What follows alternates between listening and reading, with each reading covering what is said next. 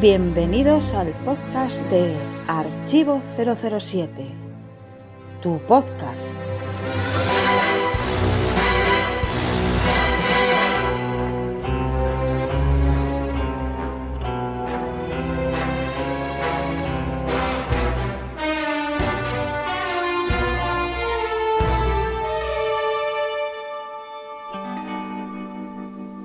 M volvió a meter los dedos en el bolsillo del chaleco y sacó otras magníficas monedas de oro que fue arrojando una a una sobre el escritorio ante Bond.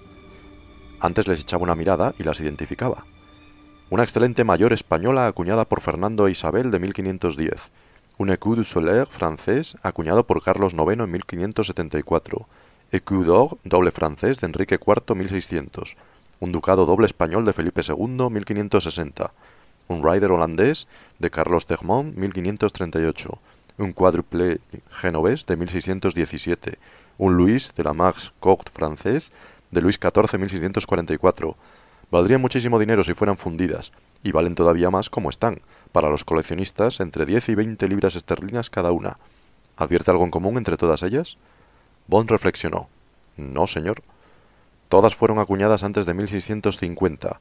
Morgan el Sanguinario, el pirata, fue gobernador y comandante en jefe de Jamaica entre 1674 y 1683. La moneda inglesa es la excepción del conjunto, quizá porque formaba parte de un envío destinado a pagar a la guarnición de Jamaica. Pero de no ser por ella y por las fechas, estas monedas podrían proceder de cualquier otro tesoro hallado recientemente de los que escondían los grandes piratas como Loloné, Pierre el Grande, Sharp, Sawkins, Barba Negra. Según están las cosas, y tanto Spins como el Museo Británico se muestran de acuerdo en este punto, las monedas pertenecen con casi total seguridad al tesoro de Morgan el Sanguinario.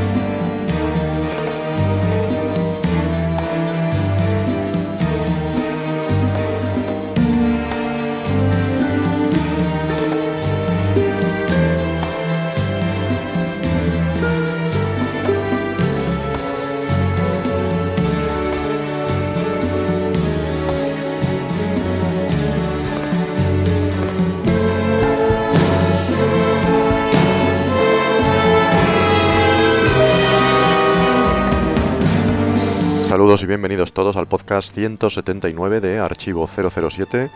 Os damos la bienvenida a este podcast. Mi nombre es Gonzalo González, más conocido en los foros como GGL007. Y como de costumbre recibimos con Ian Fleming, y en este caso leyendo un fragmento de Vivi deja morir, de la segunda novela de James Bond. Celebrábamos precisamente el mes pasado el 70 aniversario de Casino Royale. Bueno, no vamos a celebrar de momento Vivi deja morir, pero sí que este podcast, como habéis visto en la portada, está dedicado a las conexiones entre las películas de Indiana Jones y las películas de James Bond.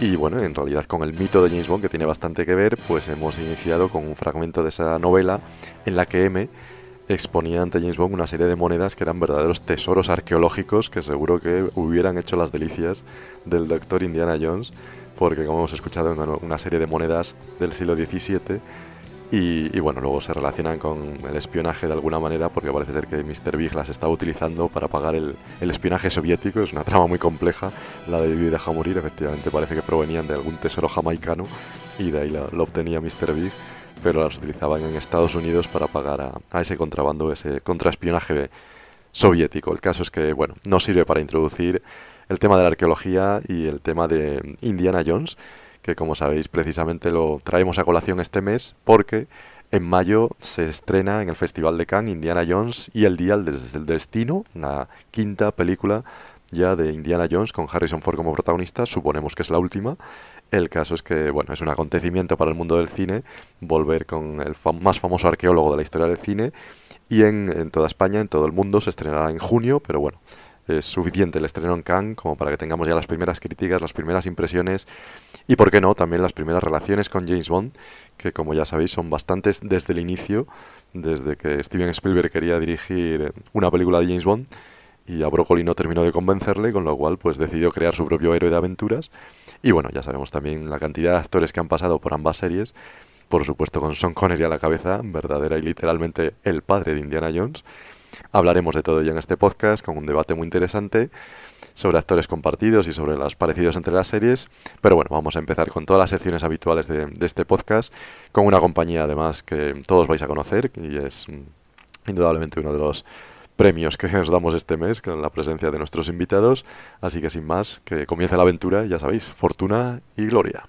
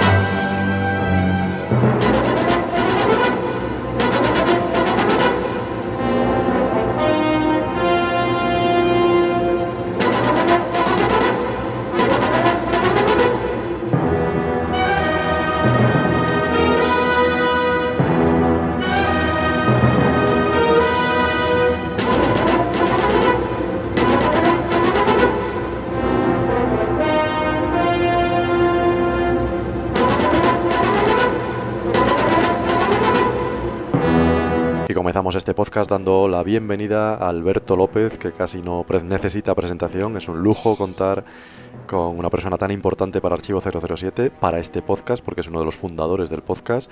Tenéis además podcast temáticos de él también colgados en nuestra página. Y en definitiva, pues es el editor de nuestra revista y uno de los más activos miembros del club, porque también nos cuelga semanalmente vídeos con actividades bondianas. En fin, que hace de todo, no sé de dónde saca el tiempo, Alberto. No está mal para un hombre que empezó su vida rompiendo cadenas y doblando barras con los dientes en un circo. Gracias, Gonzalo. Siempre es un placer volver a este podcast y, sí, pues eh, es que dedico mucho tiempo a, esta afición, sí. Pues nada, como decía, todo un lujo que nos acompañe, más conocido en, en el mundo de las redes como Clark, como todos sabéis. Y este podcast lo vamos a dedicar a las conexiones entre Indiana Jones y la serie de James Bond, como ya he dicho celebrando el estreno de Indiana Jones y el Día del Destino y precisamente Alberto pues es un gran fan no solo de James Bond sino también de Indiana Jones y lo que hemos dicho de que hace para James Bond pues casi algo parecido has hecho con Indiana Jones también, ¿no? Sí, sí, un poco lo mismo. Desde que vi la película de niño, las primeras películas, empecé a verlas todas y, me animé pues a hacer un poco también, ¿no? Eh, juegos de mesa, cortometrajes, libros, revistas, me, pasa me pasa un poco el mismo efecto, digamos. Es tremenda la, la creatividad de Alberto, como veis. Y, bueno, por supuesto, le felicitamos y le animamos a seguir, porque ahora llega una nueva película, quién sabe, a lo mejor te da por seguir otras novelas o yo qué sé, qué más, ¿no? Con Indiana Jones. A ver, a ver, a ver si me inspira. Muy bien, pues nada, vamos a, comenzar el, el programa, el podcast, como de costumbre, con las opiniones de los oyentes sobre nuestro podcast anterior. Opiniones de los oyentes. El podcast 178 ha sido comentado en nuestro foro por Alberto Bond, Ian-Fleming, 007 David Zacín, Miles Messerby, Leiter-SG y tú y yo. Y hemos destacado el debate sobre la novela Casino Royal y alabado la edición de David Zacín, que está teniendo mucho éxito como presentador. Sí, así es, efectivamente, porque por un lado se homenajeaba a Casino Royal, también como comentaba, que cumplía 70 años en abril, y, bueno, hemos seguido hablando de, la novela, sus relaciones con las películas, pero también, sobre todo, hemos hablado de David Azin, porque la verdad es que está haciendo un trabajo fantástico como nuevo presentador del podcast, con sus novedades también al comienzo, sus novedades en la edición, en la música, y bueno, yo creo que está siendo brillante, ¿no? Sí, sí, la verdad es que nos está sorprendiendo porque para llevar, eh, es el segundo programa, eh, pues increíble, ¿no? Un trabajo sensacional de montaje, mete las frases de las películas pues como, como iniciaste tú, el debate además muy interesante porque estuvo Pablo y Agustín, que, son grandes conocedores del, del buen literario, lo analizaron todo al detalle. Vamos, que quedó un podcast muy, muy redondo. Os animamos a, escuchar ese podcast porque, insisto, es fantástico. Y además es el primero que dedicamos a una novela. Yo sé que a ti, Alberto, no, no te llama mucho la atención las novelas, de claro, No, me puse con ello, ¿no? Pero bueno, eh, yo creo que, quedó también el debate, que volveremos a hacer debates sobre novelas. Y, bueno, la, lo que, la verdad es que lo merece, ¿no? Reconocerás que sí que merece Ian Fleming más, más debates, ¿no? Sí, sí, sí. No, y yo lo único que hice fue podcast temático, eso sí. podcast temático creo que hice dos. Uno sobre las novelas de Fleming y luego otro sobre las novelas que no eran de Fleming. O sea, dos podcast temáticos sí que me animé a hacerlo pero más allá de eso no me, no me atreví, digamos, porque claro, no había no las he leído y claro, eso en directo pues no, no me podía meter con ello, pero con guion y tal, una cosa así personal, eh, investigando la información, sí que hice dos podcasts temáticos. De vez en cuando sí que algún fan o algún seguidor nos, nos anima a que demos más protagonismo allá en Fleming y a las novelas, las cosas como son, es verdad que hay muchas más películas y además que mucha más gente se ha hecho fan gracias a las películas, por eso dedicamos más el podcast siempre al cine pero bueno, está bien que de vez en cuando nos rindamos a Ian Fleming y yo creo que sí, que, seguiremos y volveremos a hacer podcasts literarios que, que, a mí me gustó mucho. Está muy bien. Pues nada, vamos a pasar entonces ya a la opinión de El Espontáneo de este mes.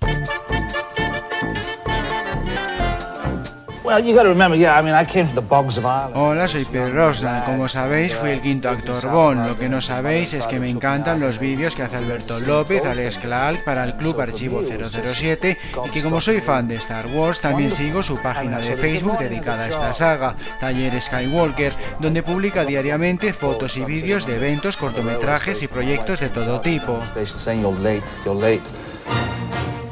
Taller Skywalker, el Facebook de Star Wars de Klaalk.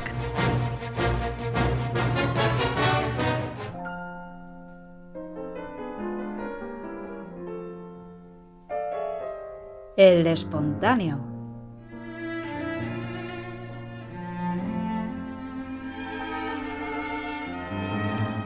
Y este mes queremos destacar la opinión de Juan Antonio Rivas Pérez, que en nuestro Facebook dejaba un mensaje que decía, fue un placer charlar un rato con vosotros el sábado 1, al final me he hecho socio de la página, como os comenté, ánimo con todo.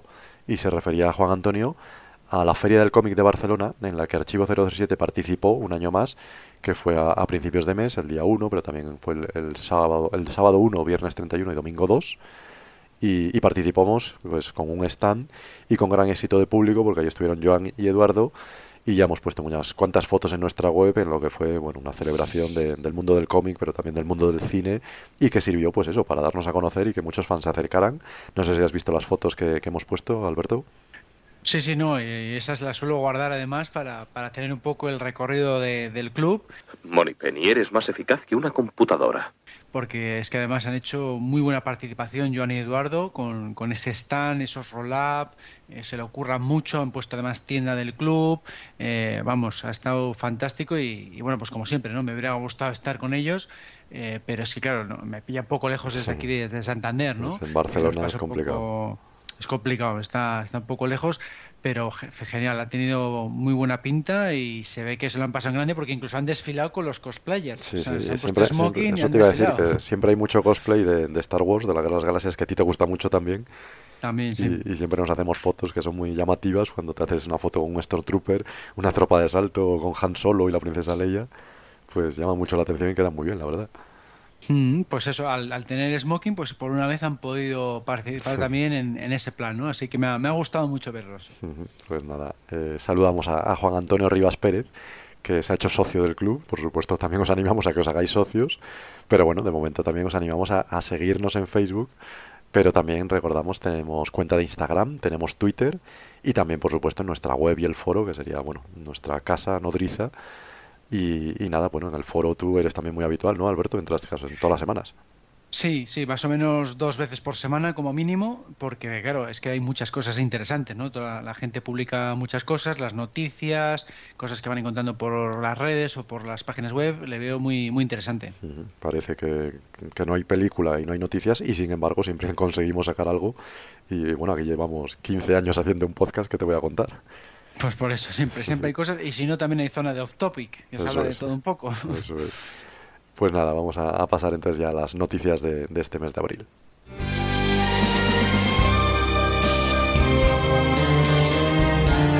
Noticias del mes.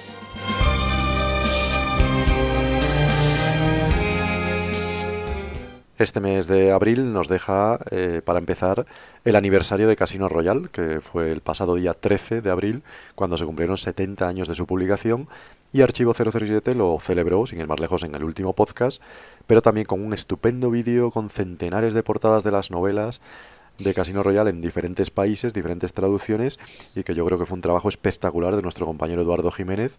No sé qué te pareció esta sorpresa en forma de vídeo, Alberto.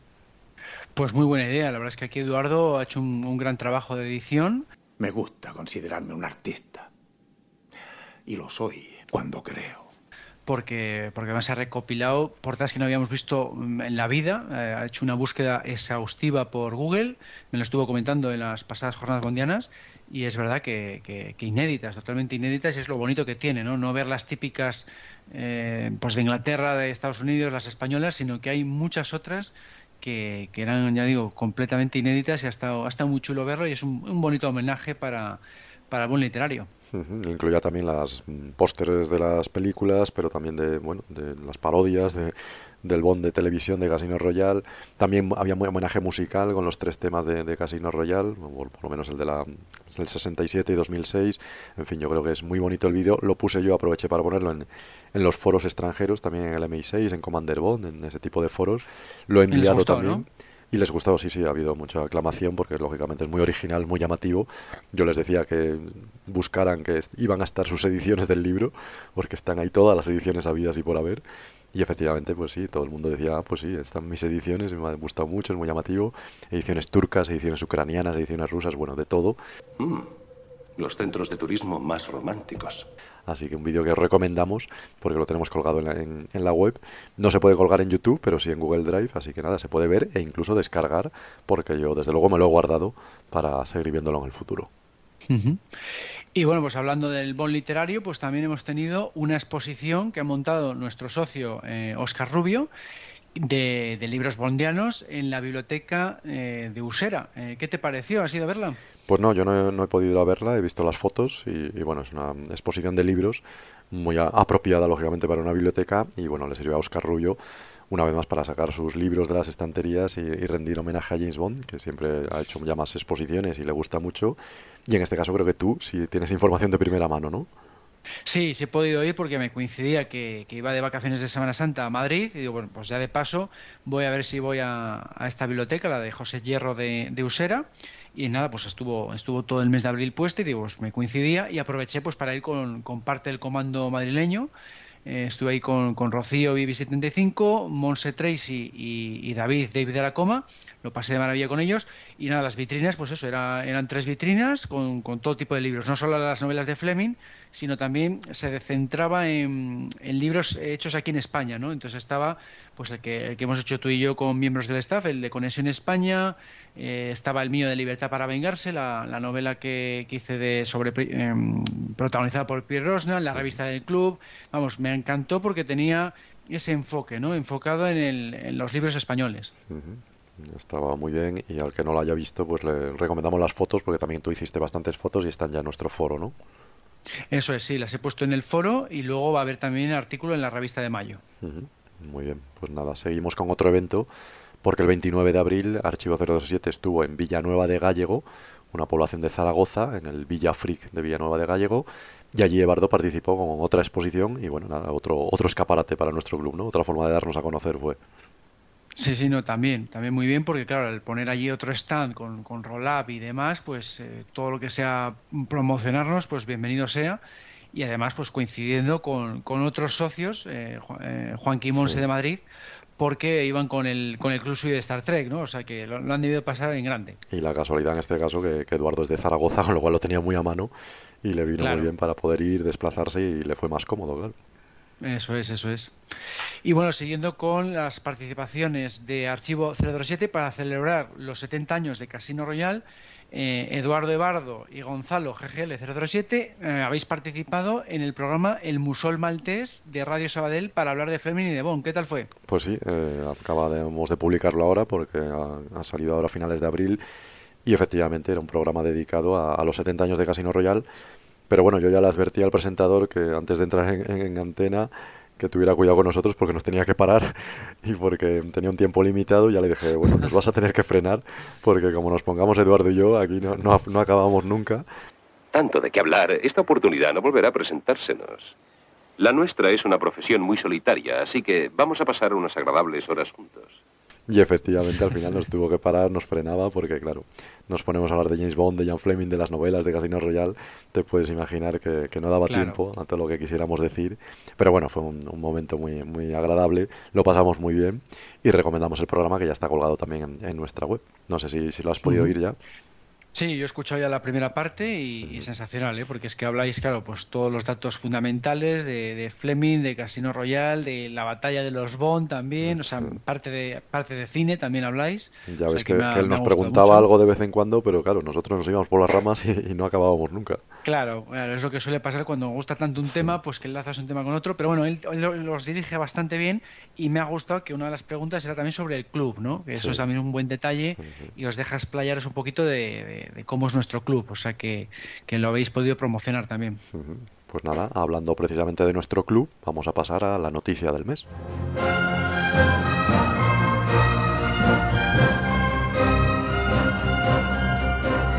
La noticia del mes.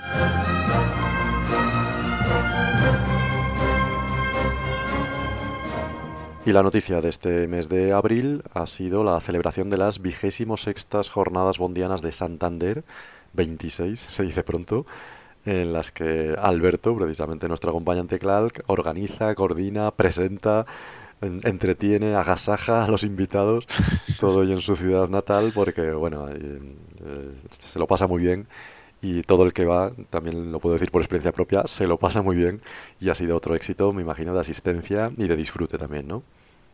Sí, sí, la verdad es que ha estado muy bien otra vez porque, claro, lo, lo, planifico con tiempo, muy poco a poco, a lo largo de los meses, desde, desde la anterior vez que fue en noviembre, ya poco a poco lo voy, lo voy preparando. Y nada, pues hemos sido otros 10 socios del club, que es más o menos la, la cifra habitual, suele variar entre 10 y 14 más o menos y, hacemos, hemos hecho un poco lo de siempre, ¿no? Pues el viernes jornada turística, que en este caso hemos ido a ver el Faro de Ajo, porque tiene, eh, tiene la fama de que el artista cántabro Cuda pues lo ha, lo ha decorado, y entonces ya vimos pues las playas de esa zona, la playa de Ajo, la playa de Langre, y luego el sábado pues la programación habitual, ¿no? Pues eh, de una charla que en este caso era sobre las conexiones entre Indiana Jones y James Bond, porque ahora con el tema de Indy pues se me ha ocurrido hacer eso, entonces pues... Eh, eh, te tocaba, ¿no? Tocaba tocar ese tema porque yo soy muy fan de indie también. Entonces, todo lo que tenga que ver con, ambas sagas, pues lo he hablado de ello, ¿no? Actores compartidos, localizaciones de rodaje compartidos, etcétera, etcétera. Luego, los dos concursos habituales, uno cómico y otro serio. Y luego, pues, eh, y quería Eduardo, por ejemplo, montaron una exposición de Casino Royal, de merchandising, porque era la película que luego proyectamos por la tarde. De lo contrario, no sería bueno en mi trabajo. ¿no? Y, Eduardo incluso la, la presentó eh, nada, 5 o 10 minutos hablando de comparación con la novela, para meter un poco del, del bon literario, porque de hecho la escogimos por eso, por el 70 aniversario de la novela. Y, por lo demás, pues muy bien todo, ¿no? La comida, las cenas, eh, muchas risas, eh, lo, pasamos de maravilla. muy interesante todo siempre, muy entretenido. Sí, considerablemente. Y, bueno, eh, creo además que leeremos un reportaje, como siempre, en la próxima revista que sale ahora en mayo, ¿no? Sí, sí, he metido ahí un reportaje para hablar un poco más en profundidad, con más fotos que no se han visto en la, en la web ni en el foro, y el, y el clásico póster ese que, siempre es una sorpresa, ¿no? Que les hago unas fotos en ciertas poses bondianas y, que bueno, que simplemente adelantaré que tiene que ver con Desarrollo con Amor. Suele ser muy llamativo porque es muy espectacular, hace un montaje fotográfico ahí Alberto y la verdad es que queda muy bien con todos los protagonistas haciendo como si fueran James Bond, pero luego cambia el paisaje y los colores y queda muy bien. Así que os recomendamos esa revista para los miembros del Club Archivo 07, que estará disponible en mayo, no podemos comentarla todavía, se lo dejamos al podcast siguiente, que será cuando la, la hayan podido leer. Pero, Eso es. Pero además en estas jornadas tuviste ocasión, creo, de dar una sorpresa añadida porque presentaste, eh, y por algo estás en este podcast, tu última novela que tiene que ver precisamente con Indiana Jones. ¿Qué nos cuentas? Nuestra bomba. Sorpresa. Pues eso es, sí, aprovechando también para celebrar la, la quinta entrega de la saga, pues he publicado eh, una novela que se titula Indiana Jones y el sueño de la serpiente, que tiene que ver con, la mitología australiana, de ahí, el, de ahí el título. Y nada, pues la verdad es que les, sorprendió muchísimo, no se lo esperan para nada. De hecho, ha sido el, digamos, el estreno mundial que se dice en bromas en este, en este evento. Y me fue muy bien porque vendí, vendí nueve ejemplares en esa presentación, que nunca, nunca había conseguido tanto éxito en una, en una presentación. Y nada, pues por comentarlo así en, pocas líneas, pues es, es, una novela pues que intento imitar las películas al máximo posible, pero metiendo también sus novedades, porque por ejemplo aquí Indiana Jones pues va a eh, Japón y Australia, que no he ido nunca ni en los videojuegos, ni en los cómics, ni en las novelas. Eh, la reliquia, pues ya digo, es de la mitología australiana, que tampoco se ha jugado con ello, y es una reliquia que permite a su poseedor ver el, ver el futuro. Y luego, pues eh, tiene también 20 relatos cortos, igual que hice con la novela de James Bond, Libertad para Vengarse. O sea, si os gustó aquella novela, pues esta tiene esa combinación, ¿no? De novela de 200 páginas, novela cortita, muy enfocada, digo, a la acción eh, en, plan, en plan película, y luego 100 páginas de relatos cortos aproximadamente, ¿no? 20 relatos cortos que imitan a los teasers de las películas. Son esas aventurillas rápidas con las que empiezan las películas, en las que Indy intenta conseguir una reliquia, pero se encuentra con una trampa o con un enemigo de última hora, ¿no? Eso es un poco el, el concepto. Y nada, pues simplemente quería comentar que tiene un precio de 20 euros más 3 euros de gastos de envío para residentes en la, en la península ibérica. También se puede pedir por 7 euros eh, correo certificado. Y nada, se puede pagar por, por, transferencia bancaria, Bizum o PayPal y se pide eh, al email que he puesto que es albertolopezautor.gmail.com, que es el, el, email que tengo para la venta de libros. Y nada, pues ya digo, se está vendiendo a buen ritmo y solo he hecho 50 ejemplares. O sea que si, si la queréis, pues no lo dejéis, no lo dejéis mucho. Sí, sí, seguro que, se agota. Vamos a repetir el correo albertolopezautor.gmail.com y, y, bueno, me, me, interesa mucho y me parece muy interesante eso de los relatos cortos, porque son 20 relatos cortos, que hay 20 reliquias diferentes, busquen de año. Eso es, eso es. Bueno, no todos porque eh, hay alguno que es de, bueno, a ver, reliquias hay en todos, pero quiero decir que hay alguno que es de comedia. Sí, hay sí, cuatro o cinco. Aún así son 20 diferentes, claro. Son 20 reliquias diferentes con sus características sí, distintas. Y lo único que, que puedo comentar, eh, por no meter así mucho spoiler, es que 4 o 5 que hace crossover con otros personajes. Y en uno de ellos, por ejemplo, se encuentra con el James Bond de Connery de Solo soy dos veces, cuando los dos se están aproximando al volcán de Blofeld. Creía que había sido asesinado en Hong Kong. Sí, esta es mi segunda vida. Solo se vive dos veces, señor Bond.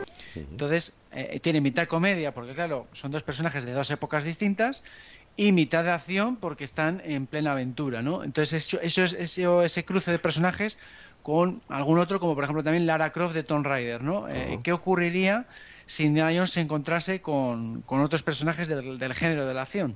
Sí, sí. Muy interesante. Y, y además has hecho un, un tráiler para el libro que también es muy llamativo, ¿no? Es muy bonito. Sí, he hecho un book trailer que se llama para, para anunciar la, la, novela con imágenes de todo tipo y sobre todo con imágenes de, la, de las propias películas, claro.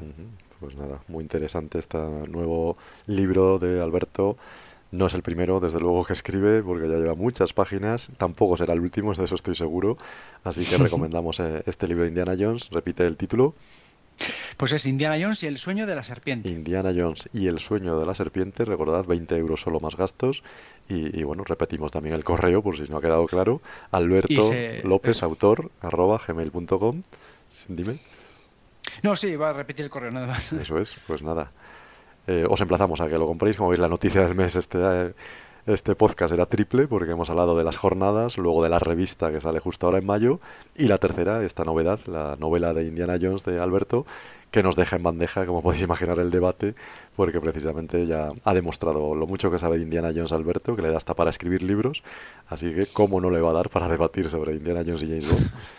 Y lo vamos a escuchar a continuación, pero antes de pasar al debate, como de costumbre, pues nada, escuchamos las efemérides de este mes de mayo que como poco hay dos muy importantes, porque una, lógicamente, ya la voy a revelar yo, es el cumpleaños de Ian Fleming, y otra también muy importante, que seguro que te la sabes de memoria, porque es el cumpleaños de un James Bond, que te suena a ti un poco, pues nada menos el cumpleaños de...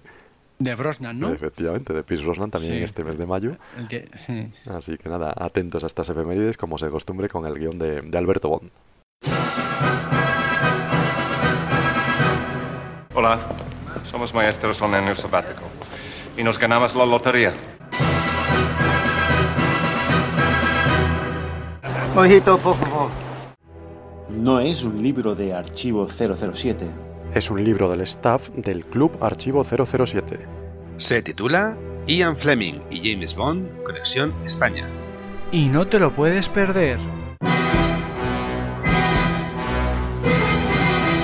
Descubre las conexiones de Fleming con España. Las ediciones españolas de los libros y de los cómics. Las localizaciones y los actores de nuestro país. La historia del fandom español. Y mucho más. Ian Fleming y James Bond. Conexión España. Un libro autoeditado por John Casanovas, Eduardo Jiménez, Gonzalo González y Alberto López. El libro para los fans españoles de... Bond. Bond. Bond. Bond. Bond. James Bond. Visita nuestra página de Facebook en 007 Conexión o envíanos un email a 007 gmail.com para realizar pedidos.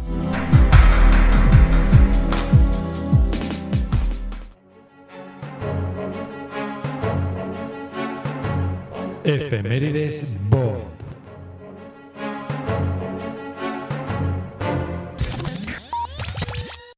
El 5 de mayo de 1988, hace 35 años, nacía Adele, que interpretó el tema de Skyfall.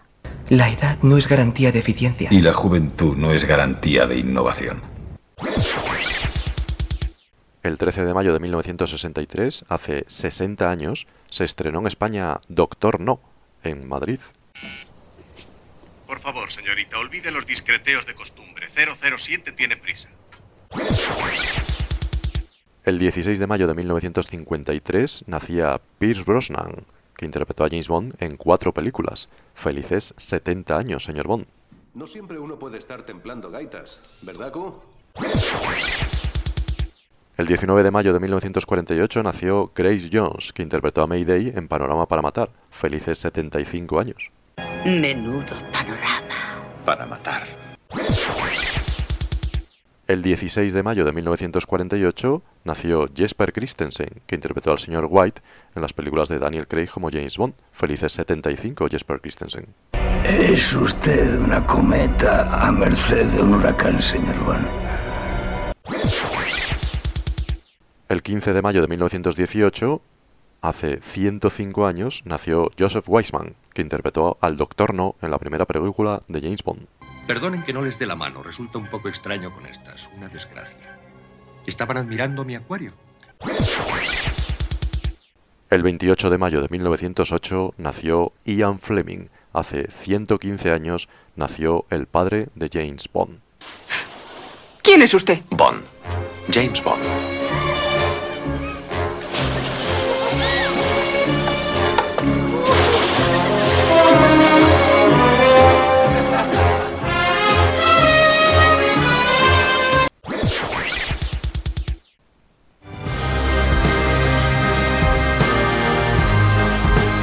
Atención a todas las unidades, atención. El debate comenzará en 3, 2, 1.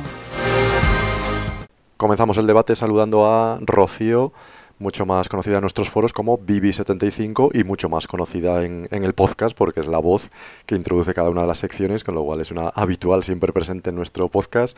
Muchas gracias Rocío por acompañarnos esta vez también físicamente en el sentido de que vas a, a debatir con nosotros. Gracias y un placer tenerte con nosotros otra vez. es un placer para mí volver a estar haciendo un podcast con vosotros y bueno, aprovechando que estoy descansando unos días, pues he podido estar aquí, si no, imposible con el tiempo. Disfrutando de la muerte. Es, difícil que, descanse porque está siempre activa, Rocío, ya no solo por el trabajo, sino porque además no para y de hecho acabas de venir de Santander de las jornadas y antes Alberto nos ha contado que fue todo fantástico, ¿no? Ay, sí, sí, sí, además como siempre, yo es que aparte de por las jornadas, es que cuando voy a, a Santander eh, disfruto de la ciudad, me encanta pasear por allí, eh, mm, disfruto de la ciudad, de la compañía, lo que son las jornadas bondianas, me lo paso genial es que no falla. Pues nada, muy bien. Seguimos recomendando a la gente que vaya a Santander a las siguientes.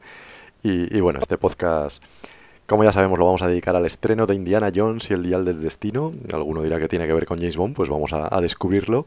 Es la quinta película de Indiana Jones, del héroe del látigo y el sombrero que yo creo que a todos nos gusta, a todos los que nos gusta James Bond, de alguna manera nos identificamos también con las aventuras de Indiana Jones y que nos ha marcado, pues los que vimos desde los 80 en adelante, pues de alguna manera, si no te pillo una, te pillo otra, y yo creo que a todos nos gusta este héroe, y me imagino que cuento con dos fans del personaje, porque se han apuntado los dos al podcast muy rápidamente, me consta que Clan lo es, y, bueno, eh, no sé si recordáis cuándo empezó vuestra afición, o cómo empezó, cuál fue la primera película que visteis de Indiana Jones, Clark. Pues en mi caso, eh, claro, yo, soy más de la generación de los 90, lo, descubrí ya en los 90 cuando la echaron en Telecinco, mi, mis padres la grabaron en VHS y por lo que he estado mirando, pues creo que fue en el 92, si no recuerdo mal, o sea, yo tenía 8 años y nada, pues desde entonces pues no paré de, verla una y otra vez, la vi infinidad de veces de, de niño y, la, anécdota fue que mis padres no grabaron la primera escena, o sea que estuve muchos años sin ver la escena mítica de la, de la roca esférica. Sí, sí, en Busca de la Arca Perdida, te refieres, claro. En Busca de la Arca Perdida, sí, la, primera película. Y claro, hasta, hasta seis o siete años después, que ya fui al videoclub a coger la trilogía, porque habían sacado una edición especial con sonido THX y demás, y vi eh, otra vez las tres remasterizadas y ahí dije, pues mira dónde estaba la famosa escena de la roca esférica, ¿no? Son cosas que te pasaban antes cuando no había internet, cuando no había tanto, tantas cosas. Y, bueno, pues me impactó tanto pues que como me ha pasado con Star Wars y con James Bond, ¿no? Que empecé a hacer todo tipo de cosas, ¿no? Juegos de mesa, libros, revistas y, ya con nueve años escribí una novela de indie de 90 páginas. O sea que fijaos cómo me impactó. Sí, casi nada. Vaya joya, vaya joya. Precisamente yo la primera que vi fue En Busca Larga Perdida y lo que más me gustó fue la bola esférica. Ese prólogo me parece trepidante y magnífico. No sé tú, Rocío, ¿cuál fue la primera que viste, Indiana Jones? Pues la primera que vi, porque cuando se estrenó la del Arca, yo era muy chiquitaja todavía, eh, eh, fue la del templo. Eh, Indiana Jones y el templo maldito. Y además en la tele, con esas veces que te echan una buena peli en la tele y digo, anda, mira. Y como siempre, siempre he sido muy impresionable, no sé si lo he dicho alguna vez, pero si lo he dicho, lo repito, siempre he sido muy impresionable y siempre a esas alturas ya, estaba enamorada de las películas de ciencia ficción, ya, ya veía Star Trek, ya veía Star Wars, pues eh, claro, veo una cosa ya distinta y digo, uy, esto, y digo, ah. Y además el protagonista estaba bueno, pues bueno, está bien. Muy... pues eso te, iba a decir, que el Templo Maldito es de las más polémicas porque es la más sangrienta o violenta, ¿no? Ahí también te impresionarían las escenas. Pero sí, pero yo me, pues a esas alturas yo no estaba muy definida en cuanto a, ese alcance, ¿no? Pero... Mm, me gustó la película, la acción y eso siempre, ya os digo, siempre he sido muy impresionable, con 5, 10, 10 años. Eh, pues, Pero ya veo que te eh. impresionó más Harrison Ford que, que, el malo Amon Ra. O ya, sí, bueno. Luego ya vi eh, en otro momento que pusieron, pues la no sé si, sí, sí, sí, sí la, alquilé en un, en un, en un blockbuster, la de En busca de la arcapedia fue bastante un poquito mm, después y, digo, wow, digo, esto es una pasada, digo, me encanta, es que me encanta. Y ya cuando en el 89 se estrenó la de La Última Cruzada, yo ya era una fan de Indiana Jones porque además las ponía muy a menudo en la tele. Y digo, ah, es que estoy, vamos, ya de lanzadita, me voy a verla. Y me acuerdo, aquel año, en el cine de mi barrio, que ya no, ya no está, pero en el cine de mi barrio donde yo siempre iba a ver las pelis con mi madre, eh, me acuerdo una, tarde de esas de verano que no sabes qué hacer, tus amigas están todas de vacaciones y, digo, pues me voy a ir a ver la última cruzada. Y había sesión doble. Adivinar qué otra película ponían aquella tarde. Pues en esa fecha todos sabemos con quién compitió con el 007 Licencia para Matar. Cinco. Pues las dos me ponían aquel, aquella tarde en el cine. O sea, me tiré, me tiré cinco horas metida en el Qué cine, bueno. flipando. ¿Eh? Flipando, pero totalmente. ¿eh? Una, O sea una que ya- gozada de tarde, una gozada. Sí, sí, pero, pero una gozada de esas que dices, es que esto, esto es impagable, vamos. O sea, no, no, no tiene precio. ¿eh? Pues Y, vamos, bueno, sí. fantástico. Sí. Vamos a, a empezar por el principio, decía, y, y bueno, recordemos que Indiana Jones nació gracias a James Bond, porque bueno, Steven Spielberg quería dirigir una película de James Bond desde que empezó su carrera en los 70, porque estaba enamorado del personaje, porque le gustaba mucho, y de hecho hay guiños a James Bond en, en películas como Tiburón, por ejemplo. El caso es que no consiguió convencer a, a Cavi Broccoli, parece ser que se postuló para La espía que mamó, para Moonraker, solo para sus ojos, por esa época más o menos, 70-80, y puesto que Broccoli le dijo que no, pues decidió crear su propio héroe cuando estaba con George Lucas, con su amigo Lucas, y ambos se pusieron manos a la obra y nació pues un poco producto del serial, pero también con homenajes a James Bond, este héroe bondiano, pero bueno, situado en la época de, de entreguerras o de la Segunda Guerra Mundial para combatir contra los nazis, no como James Bond, que ya era un producto de la Guerra Fría. Y bueno, la pregunta que se me ocurre a mí es, ¿qué os parecería si Steven Spielberg le hubieran dicho que sí? Si hubiera dirigido una película de James Bond, eh, vosotros le habríais dado esa oportunidad en los och- 70, 80, tal vez 90, ¿y, y qué creéis que hubiera aportado a, a la serie Bond Spielberg? No sé, Rocío. Mm, bueno, pues a ver, yo cuando pienso en Steven, Steven Spielberg intentando hacer una peli Bond, se me, se me viene a la cabeza Moonraker. ¿eh? ¿Por qué será? Eh, a ver, mm, eh, lo que habría aportado Steven Spielberg habría sido mucha más acción, más efectos especiales, mucho más dinamismo. Habría querido un actor Bond eh, más dinámico, con, eh, más, más, mm, eh, que se mueva más en, la- en la- en las escenas de acción. Eh, sí, pues eso, eh, mucho más dinamismo en, en general. Lo que pasa es que más acción que Moonraker también es difícil, ¿eh? Eh, pues a lo mejor eh, la habría mejorado. Otro tipo de ¿Eh? acción, a lo mejor, ¿no? Otro tipo de acción. Moonraker me encanta, o sea, es una película que me encanta, pero seguramente si lo hubiera hecho Spielberg habría la habría est- est- estrujado más en cuanto a efectos especiales, o sea, le hubiera hecho más espectacular. ¿eh? Porque es que Steven Spielberg es así. Ya venía de haber hecho algunas pelis, como por ejemplo Encuentros en la tercera fase, que en aquella época me dices, ostras, qué bueno. ¿Sabes? Y, eh, con ese pedazo de nave nodriza eh, apareciendo en el último momento de la película, pues oye, es que eh, es que mm, él puede, él podía, él puede hacer esas cosas. Ese tiene, él tiene esa imaginación. A lo mejor a Broccoli no le convencía por la espectacularidad, por la espectacularidad de sus películas, pero es eso. ¿Qué habría aportado Steven Spielberg? Espectacularidad. ¿eh? A ¿Eh? mí- Pero ya a mí se me ocurre esa palabra. Eh, habrían sido mucho más potentes. La, la- una peli, por, por ejemplo, Moonraker. A mí me, Sí. me daría un poco de miedo, más. al hilo precisamente lo que dices, me daría un poco de miedo a lo mejor que en Moonraker hubiera metido esa nave misma espacial extraterrestre y que a lo mejor mete un guiño a los extraterrestres. No, hombre, eh, porque está trabajando para la EON, no creo que se lo hubieran permitido, pero, pero bueno, en cuanto a la acción, pues la, lo que son los efectos especiales de, de esa batalla en el, en- ahí en el espacio entre las tropas de Drax y, y las tropas de Bond, pues eh, habría sido mucho más estilo Star Wars.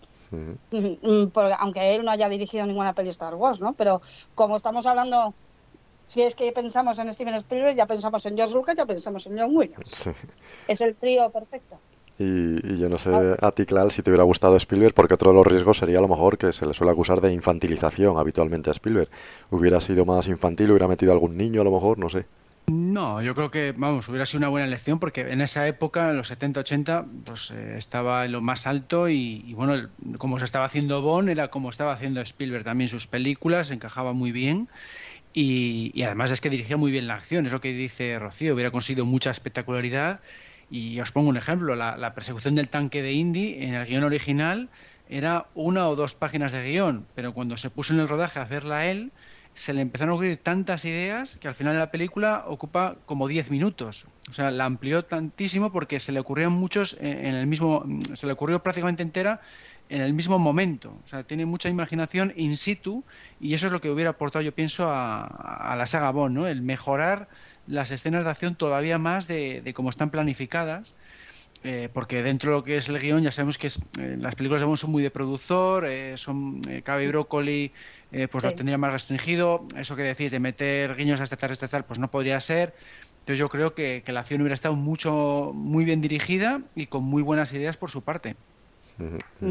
sí, yo estoy de acuerdo también en que desde luego dominaba la acción y la muestra está ahí, en, Busca la Perdida, precisamente, que dio una lección de alguna manera, porque sus escenas, pues no sé yo si se podría comparar con Solo para sus ojos, que es del mismo año, pero a la verdad, pues sí, nos quedamos con la brillantez, con la resolución, con el ingenio, con lo divertidas que resultan, y bueno, un poco autoparódicas también, como era el propio Roger Moore, así que a lo mejor sí que hubiera encajado bien.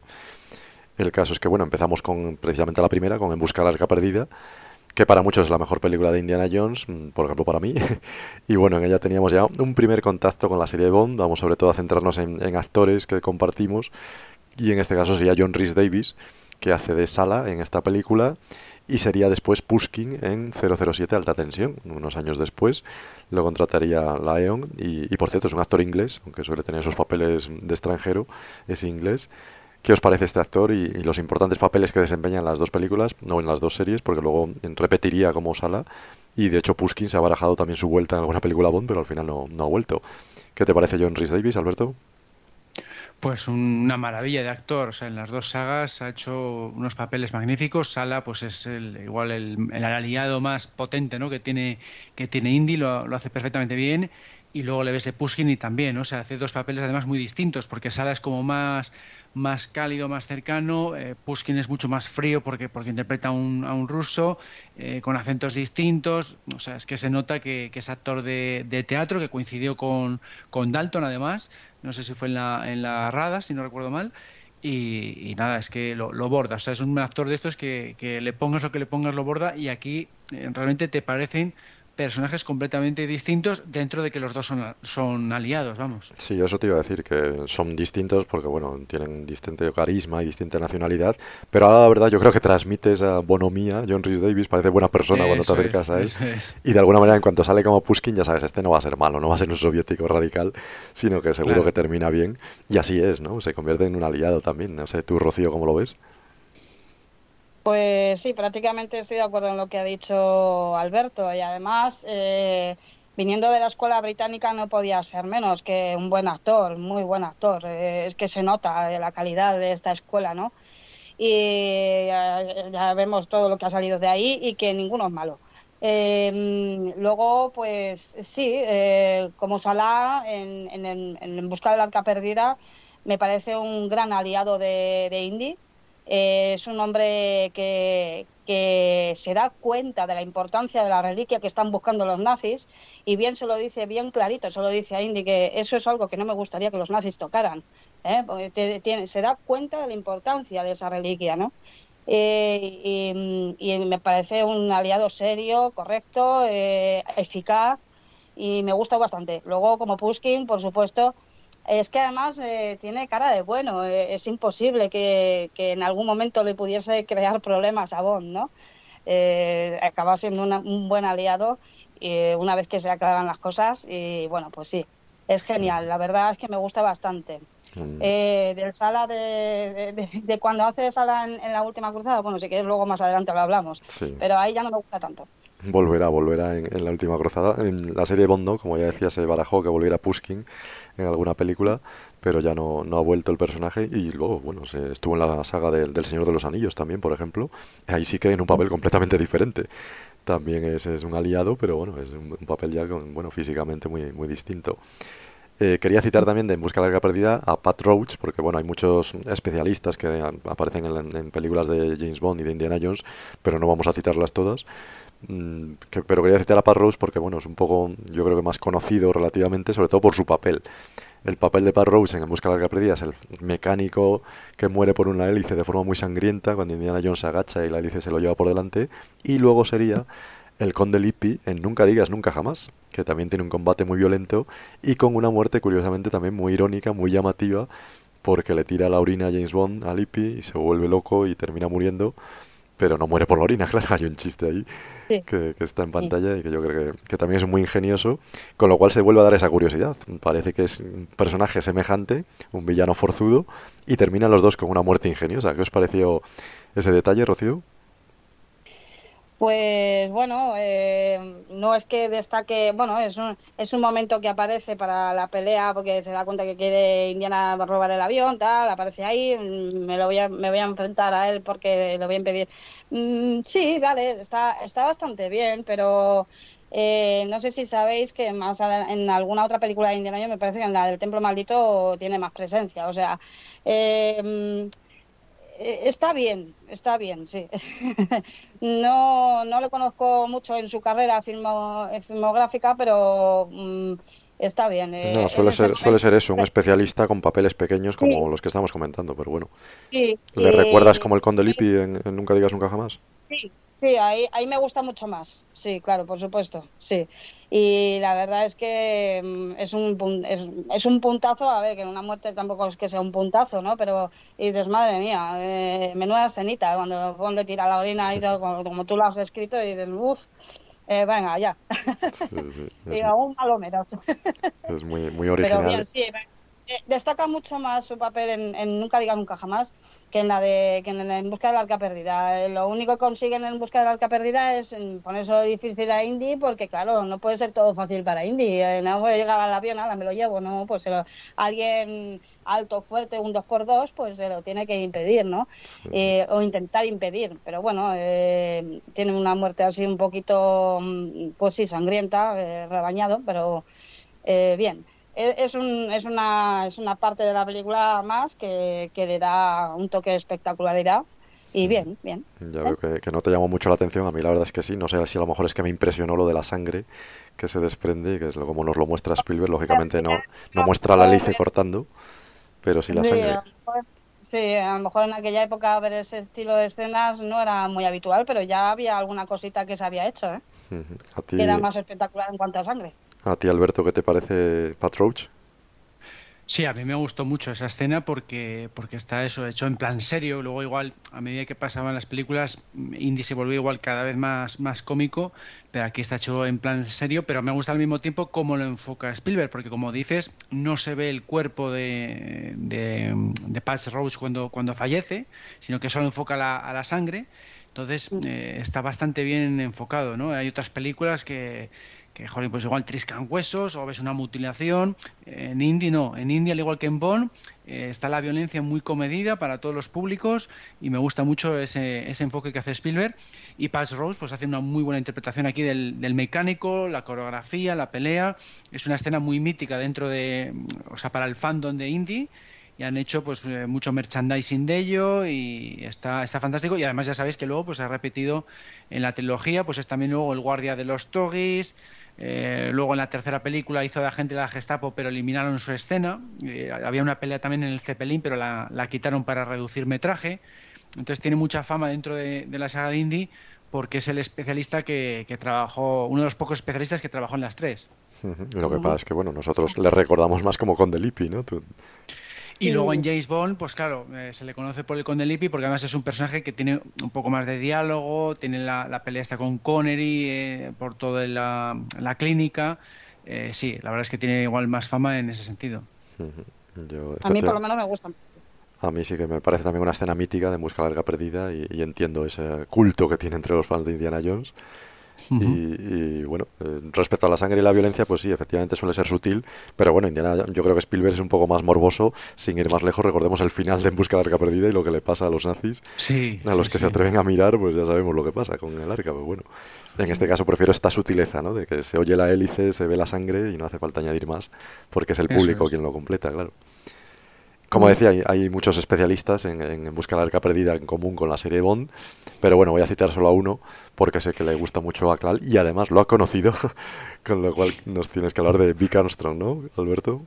Sí, sí, es que es uno que, bueno, ya sabéis que leí la biografía y entonces a partir de ahí pues me, gustó, me gustó mucho todo lo que había hecho a lo largo de su carrera y sobre todo pues en Indy porque es el, doble principal de Harrison Ford por su parecido físico, la ha doblado también en otras películas como Blade Runner o El Retorno del Jedi y claro, luego ya pude conocerla en persona, como dices, en el Cinefan Festival de Úbeda de, 2019 y nada, pues es muy simpático, eh, muy cercano, eh, me firmó en la biografía, pudimos entrevistarle con la FIG, es una persona encantadora y es que tiene un recorrido impresionante en el mundo del cine de, acción. eh, como doble y como director de acción, porque ya sabéis que también en la etapa Brosnan pues hizo de director de acción de las tres últimas de Brosnan y, luego en Indy también incluso dirigió dos episodios del joven Indy, o sea, es que ha hecho absolutamente de, todo y en los últimos años ya ha pasado a ser director mm, normal y corriente, no solo de acción, eh, de, alguna que otra película. Lo que pasa es que no, no ha tenido así suerte de destacar, pero, pero por lo menos ha, estado un poquitín también en la silla del director. Los fans solemos rendirnos a los actores y a los personajes, pero es que Bill Armstrong ha sido, si no me equivoco, que me corrija Alberto, ha sido Superman, ha sido Indiana Jones, ha sido James Bond, ha sido Rambo. Y, con lo cual, bueno, en realidad él es el que hace las escenas de acción, con lo cual es él realmente el que podría parecerse más a James Bond, Indiana Jones, Rambo, Superman. No está mal, ¿no, Rocío? Eso es, por la, por la acción que hace, sí. Sí, sí, no estaría mal, ¿no, Rocío? Sí, sí, no, está claro que es un es un gran doblador en este sentido, eh, eh, mm, doblando a los personajes y muy bien. O sea, eh, es, es, que da el pego. Además, yo cuando vi en, la charla de, Alberto el, sábado lo, parecido con Harrison Ford, digo, oh, no me extraña. Digo, me imagino que también eso habrá influido para que le cogieran para esto. Pero es que, bueno, ha demostrado también que es que lo vale, ¿no? Se mete eh, de lleno en el, en el papel a la hora de, sustituir a algún actor principal, eh, como ha sido con Harrison Ford o con Sean Connery, o bueno, pues muy bien, muy bien. Toda, toda una leyenda del doblaje, del mundo del especialismo. También con su mujer, por cierto, que también suele trabajar con él. Y, bueno, una vez más, pues hay que rendirse a este tipo de actores o de, mm, no sé cómo llamarlos, elementos técnicos de las películas que no suelen tener mucho reconocimiento y siempre se están quejando de que haría falta un Oscar, por ejemplo, para el mejor especialista. Sí, es verdad, es verdad. Y por lo menos no, no, no le ha pasado como a lo mejor le haya podido pasar a otros que se haya quedado ahí en eso de doblar a actores. No, es que por lo, mira, yo me acabo de enterar ahora por lo que ha dicho Clark, eh, por lo menos se ha preocupado en, hacer más cosas dentro del cine y, mira, pues por lo menos ha, conseguido su objetivo, eh, que a lo mejor no, no se haya dado a conocer mucho más en cuanto a director de cine normal, bueno, ya a lo mejor le llegará su momento. Es lo que no se rinda, porque desde luego como actor de doblaje muy bien. A Alberto que le suele gustar mucho esto, yo no sé si está de acuerdo, yo creo que es el especialista más famoso de los últimos 40 años a lo mejor.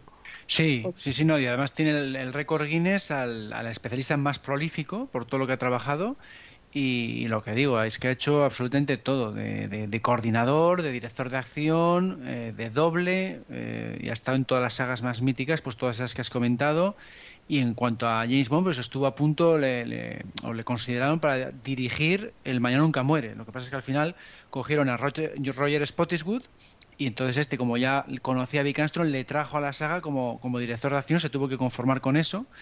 Y también le consideraron para dirigir Speed. Lo que pasa es que ahí, pues eh, al final prefirieron a Jan de Bond, que había sido director de fotografía de Jungla y Cristal, y también ahí perdió otra gran oportunidad, ¿no? Pero si, si hubiera hecho una u otra, pues igual hubiera tenido otro otra trayectoria como director de primer nivel, pero eh, siempre ha estado, digamos, en el segundo plano. Bueno, en cualquier caso, le rendimos homenaje y veneramos a Vic Armstrong, como decimos, un, grandísimo especialista presente en Indiana Jones y James Bond. Pasamos entonces ya a la segunda película de Indiana Jones, que es Indiana Jones y el Templo Maldito.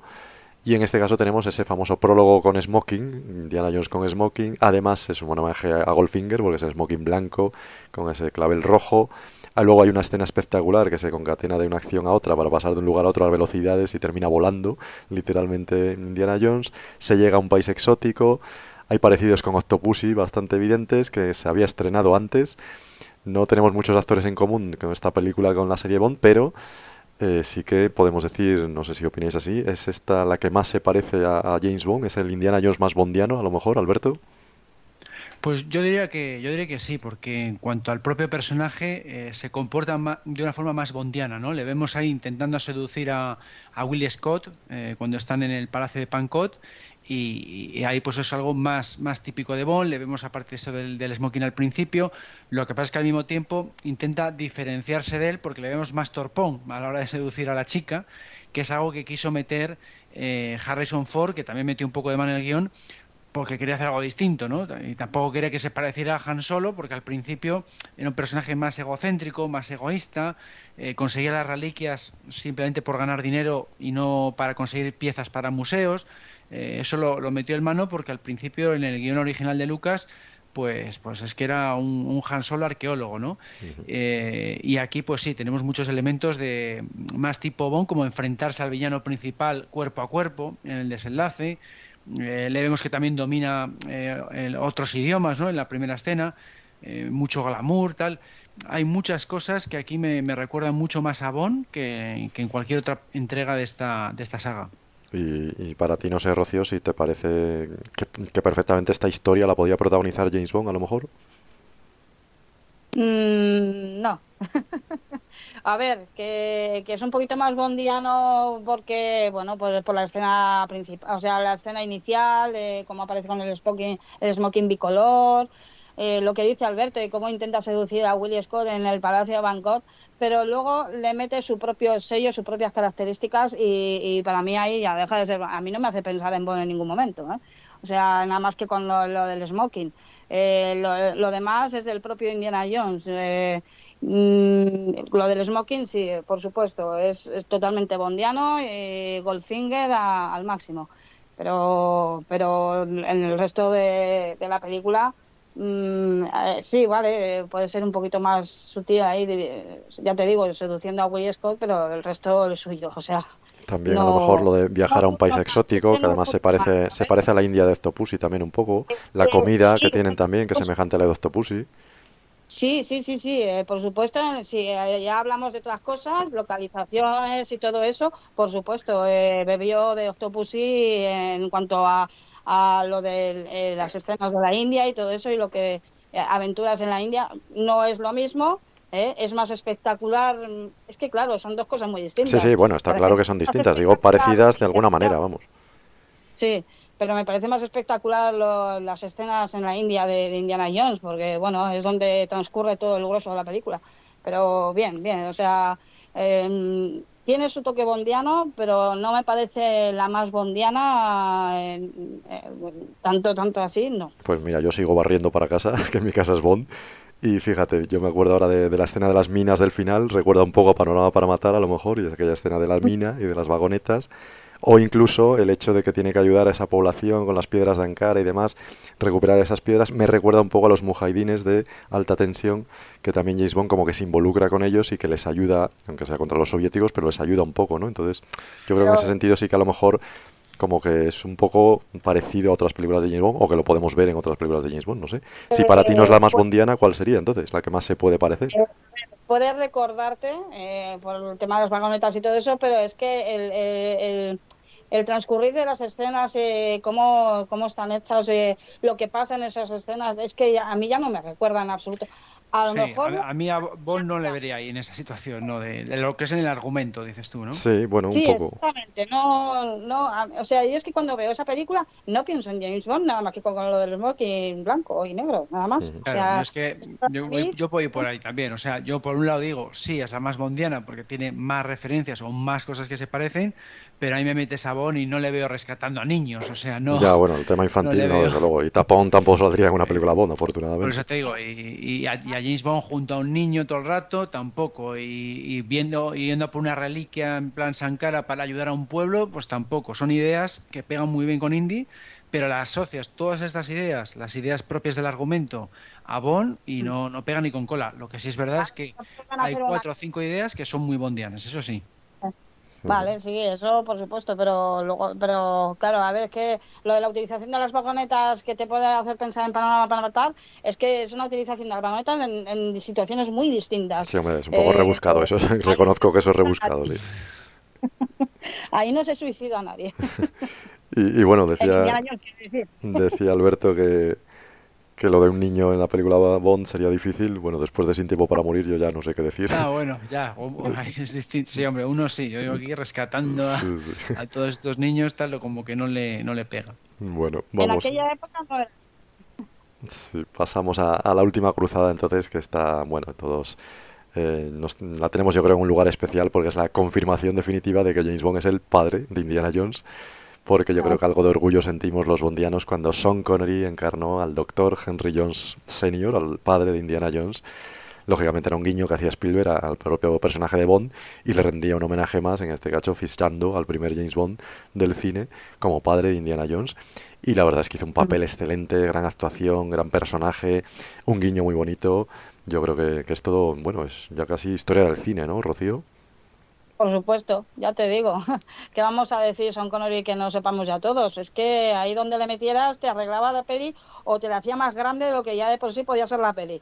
Es que, es que era tremendo este hombre como actor. Eh, tenía un hacer natural. Es que le salía todo bonito y es que no, no, o sea, vamos. Eh, fue una gran idea. Yo creo que intentar, eh, lo intentaron hacer todo más bonito en esta película y esta sí que te digo que me parece más bondiana en cuanto a actores que podían estar en una saga u otra, ¿entiendes? eh, pero bueno, eh, es que ahí sí que, que, pensaba mucho en James Bond. Eh, bueno, lo tenías en pantalla, claro, porque lo tenías claro, delante. Claro. Sí, sí. Eh, bueno, yo es que soy así de básica. Sí. El tema es, cuando hicieron, cuando idearon la, la última cruzada, ¿Eh? Yo creo que querían recuperar un poquito ese terreno, que no es que tuviera una mala taquilla la del Templo Maldito, pero obviamente, seguramente no tenía la misma, eh, no, no, obtuvo la misma taquilla que la del Arca Perdida. ¿eh? Sería un poquito menor, es que no me acuerdo yo de eso. Pero le, al, al, hacer la de, la de la de la última cruzada es vamos a en busca de otra gran reliquia religiosa y esta mucho más importante que el arca, ¿eh? porque el Santo Grial telita marinera ¿Eh? Eh, y luego pues vamos a meter una banda sonora mucho mejor, más espectacular. ¿eh? Para mí es la mejor de, si hablamos de la primera trilogía, de las tres primeras, pero si metemos la, las cuatro, me sigue pareciendo la mejor. La mejor banda sonora de las cuatro es la de la, de la, la, de la, la de la última cruzada. Y, y vamos a meter una, una escena inicial mucho más espectacular, esa persecución en el tren, todo. Y luego la guinda del pastel a Sean Connery como padre de Indiana Jones. Vamos, es que eso ya es brutal. Y es que además es que está brillante ahí donde aparece. En, todo, en el momento en que hace presencia en que hace presencia en la película, o sea, mmm, es que es que arrasa, es que arrasa y mucha gente lo dijo en su momento y yo yo lo oía constantemente que, que es que mmm, hablando así coloquialmente es que Sean Connery se come a Harrison Ford. Hombre, sí, sí, no es que sí. se coma a Harrison Ford, es que estamos hablando de un actor que ya está de vuelta, que, ha hecho, que tiene una carrera dilatada ya por a las espaldas, y luego estamos está ante, ante un Harrison Ford que sí, que en ese momento era un grandísimo actor, pero no no hasta no a la altura de Sean Connery. Lo siento mucho, que Harrison Ford me encanta, ¿sabes? Ahora sí podríamos decir, y aún así, ¿eh? Y aún así, en ese momento Harrison Ford eh, había saltado a la fama, ya había sido Han Solo, era Indiana Jones, eh, estaba arrasando con otras películas como Único Testigo, eh, y la verdad es que muy bien, o sea, mmm, fantástico, pero es que no era Sean Connery, Sean Connery es que era espectáculo viéndole actuar. Estoy de acuerdo, pero estoy es de acuerdo. Salía... Estoy de acuerdo con eso que dices y me gusta mucho además que efectivamente Harrison Ford a mí siempre me parece que sobreactúa un poco, sobre todo en la comedia, pone esa cara de tonto un poco, bueno, porque se lo manda el director, claro, pero claro, lo comparas con Connery y tenía ya un grado de madurez que afronta el papel con serenidad y en escenas, por ejemplo, como la del paraguas, está brillantísimo. O en escenas como la del final, lógicamente, cuando llega su, el momento más emotivo, yo creo que efectivamente está muy superior a, a Harrison Ford y podríamos haber hablado perfectamente de, de, Oscar al actor secundario si no fuera porque se lo acababan de dar por los intocables. Yo creo que si no por esta sí. película tenía que haber estado ahí como finalista de los Oscar. Y decías que, sí. que te recordaba a Bond también. Bueno, pues también tenemos Venecia, sí. porque a mí Venecia siempre me recuerda a Bond. Yo reconozco que estoy muy trastornado porque a mí todo me recuerda a Bond. Pero bueno, aquí tenemos esa escena de acción en Venecia que también es muy bondiana, ¿no? Sí, por supuesto. Uh -huh. ah. eh, una persecución en Venecia, eh, pues mira, eh, ¿dónde, dónde, ¿a dónde nos vamos a ir? Hasta Moonraker. Pues o sea, Moonraker, sin ir más lejos, claro. La lancha con, con, con, el hinchable ese que la hace flotar por todo. Sí, y se quedan todos con esas caras. ¿Y esto qué es? y, hasta, y hasta el perro, vamos. ¿Eh? pero y, lo, de Indiana Jones es un poquito distinto, pero en cuanto a lanchas, de persecución de lanchas por la por el Gran Canal, eh, con ese peligro de constante de que te pueden matar eh, porque te están tiroteando, como que te, una, la hélice de un barco te puede hacer picadillo, eh, muy bien, o sea, espectacular, muy bien, ¿eh? muy bien. Las escenas de, de, de, de, de la última cruzada mm, de acción buenísimas, todas, buenísimas. Y, y fíjate lo que decía yo de, de, mi particular trastorno, que en Venecia también hay una escena en la que se cruzan con unas ratas, como recordamos, por el, el mar. Sí. Y a mí me recordaba desde Rusia con amor, que también se cruza con esas ratas, también sí. en Estambul. Con lo cual, claro, yo también veo allá un poco de, de guiño, homenaje a James Bond, no sé. Sí, sí, sí, Además sí, va con la chica, igual que, que, guiño, que James Bond. Guiño. No solamente, no solamente en cuanto a actores eh, que aparecen y que coinciden en las dos sagas, eh, que ahora hablaremos de eso, eh, pero también sí, pues las localizaciones, eh, pues sí, el, lo de Venecia es, es un guiño brutal, ¿eh? aunque sean escenas completamente distintas, uh -huh. aunque sean por, eh, por eh, motivos totalmente distintos, pero es, es, que Venecia inspira mucho. Alberto, Son Connery, el padre de Indiana Jones. Pues sí, no, también pues, coincide un poco con todo lo que habéis comentado, porque tiene una química excelente con, con, Harrison Ford, porque podría haber ocurrido lo contrario. O sea, de hecho, Spielberg tenía un poco de miedo, bueno, Spielberg y Lucas, ¿no? De que igual tienen lucha de egos porque son dos grandes estrellas, y para nada, porque los dos son muy campechanos, se llevaron genial, eh, se ayudaron mucho en el rodaje para sacar las mejores escenas posibles. Y bueno, es que Connery pues estaba en estado de gracia porque hizo unas muy buenas improvisaciones. Ya sabéis que, que improvisó esa de porque habla en sueños. Esa se le ocurrió sí. en el momento del rodaje. Todo el mundo se partió de la risa y, y quedó en pantalla, ¿no? O sea, eso es un buen ejemplo de, de la, la, gran interpretación que hizo Connery. Además trajo un guionista exclusivamente para pulir sus diálogos y quedara todavía mejor. Porque su personaje originalmente era más en plan Yoda, era el concepto de Lucas y le dijo, no, no, yo quiero algo un poquito más movidito, que, que, tenga más discusiones con Indy, que participe un poco más en la acción, y le mejoró muchísimo el personaje de Connery, muchísimo. Y, y, precisamente ahora que lo comentas, que también es seductor como James Bond, claro, porque también... Claro, al meter esa frase ya dio mucho juego de ahí en adelante y, y le metió el toque, pues eso, de, de, un poco más mujeriego que lo que originalmente estaba en el guion. Uh -huh. Seductor porque seduce a, a Elsa y es que vamos a hablar de Elsa precisamente porque en la última cruzada tenemos varios actores de la serie Bond. Por un lado repite John Rhys Davis como Sala, del que ya hemos hablado, pero también está Julian Glover, que hace de Walter Donovan y que había sido Cristatos en Solo para sus ojos. O bien está Alison Doody, que es la que hace de Elsa, como decíamos, y que luego sería Jenny Flex, en, eh, o antes había sido Jenny Flex en Panorama para Matar, también unos años antes. Primero fue James Bond y luego Indiana Jones para estos actores, para Julian Glover, Alison Doody ¿Qué os parecieron esos papeles? ¿Les preferís en una película, en la de Indiana Jones, en la de James Bond? ¿Cómo lo veis, Alberto? Pues hombre, evidentemente Alison Doody la prefiero en la última cruzada porque tiene un papel mucho más relevante. Para, para matar, pues es eh, muy, casi un extra, ¿no? Es muy, muy secundario, no tiene apenas eh, diálogos ni relevancia. Y, en, y, como Elsa pues está, está brillante porque tiene esa, esa, tradición que no te la esperas en absoluto. Eh, luego el, al final eh, vuelve a hacerse buena porque le ayuda digamos a Indiana Jones a, a, acabar con el villano principal que es algo muy típico de Bond también. Sí. eh, y bueno pues el, en cuanto a me costaría más elegir eh, quién me gusta más digo eh, Julian Glover si en una en otra porque hace dos villanos impresionantes pero igual es más impactante pues Donovan en este caso eh, porque por ejemplo pega un tiro al padre de Indy no esa escena siempre me impactó mucho eh, que de repente dices mira pega un tiro a, a Connery al final y, y, la primera vez que lo ves pues eh, te impacta no lo que pasa es que luego gracias al poder del Grial pues le, le, le salva la vida. Está muy bien ese, ese desenlace y en parte es gracias a al personaje de Julian Glover, cómo lo interpreta y cómo interpreta su, su muerte también, ¿no?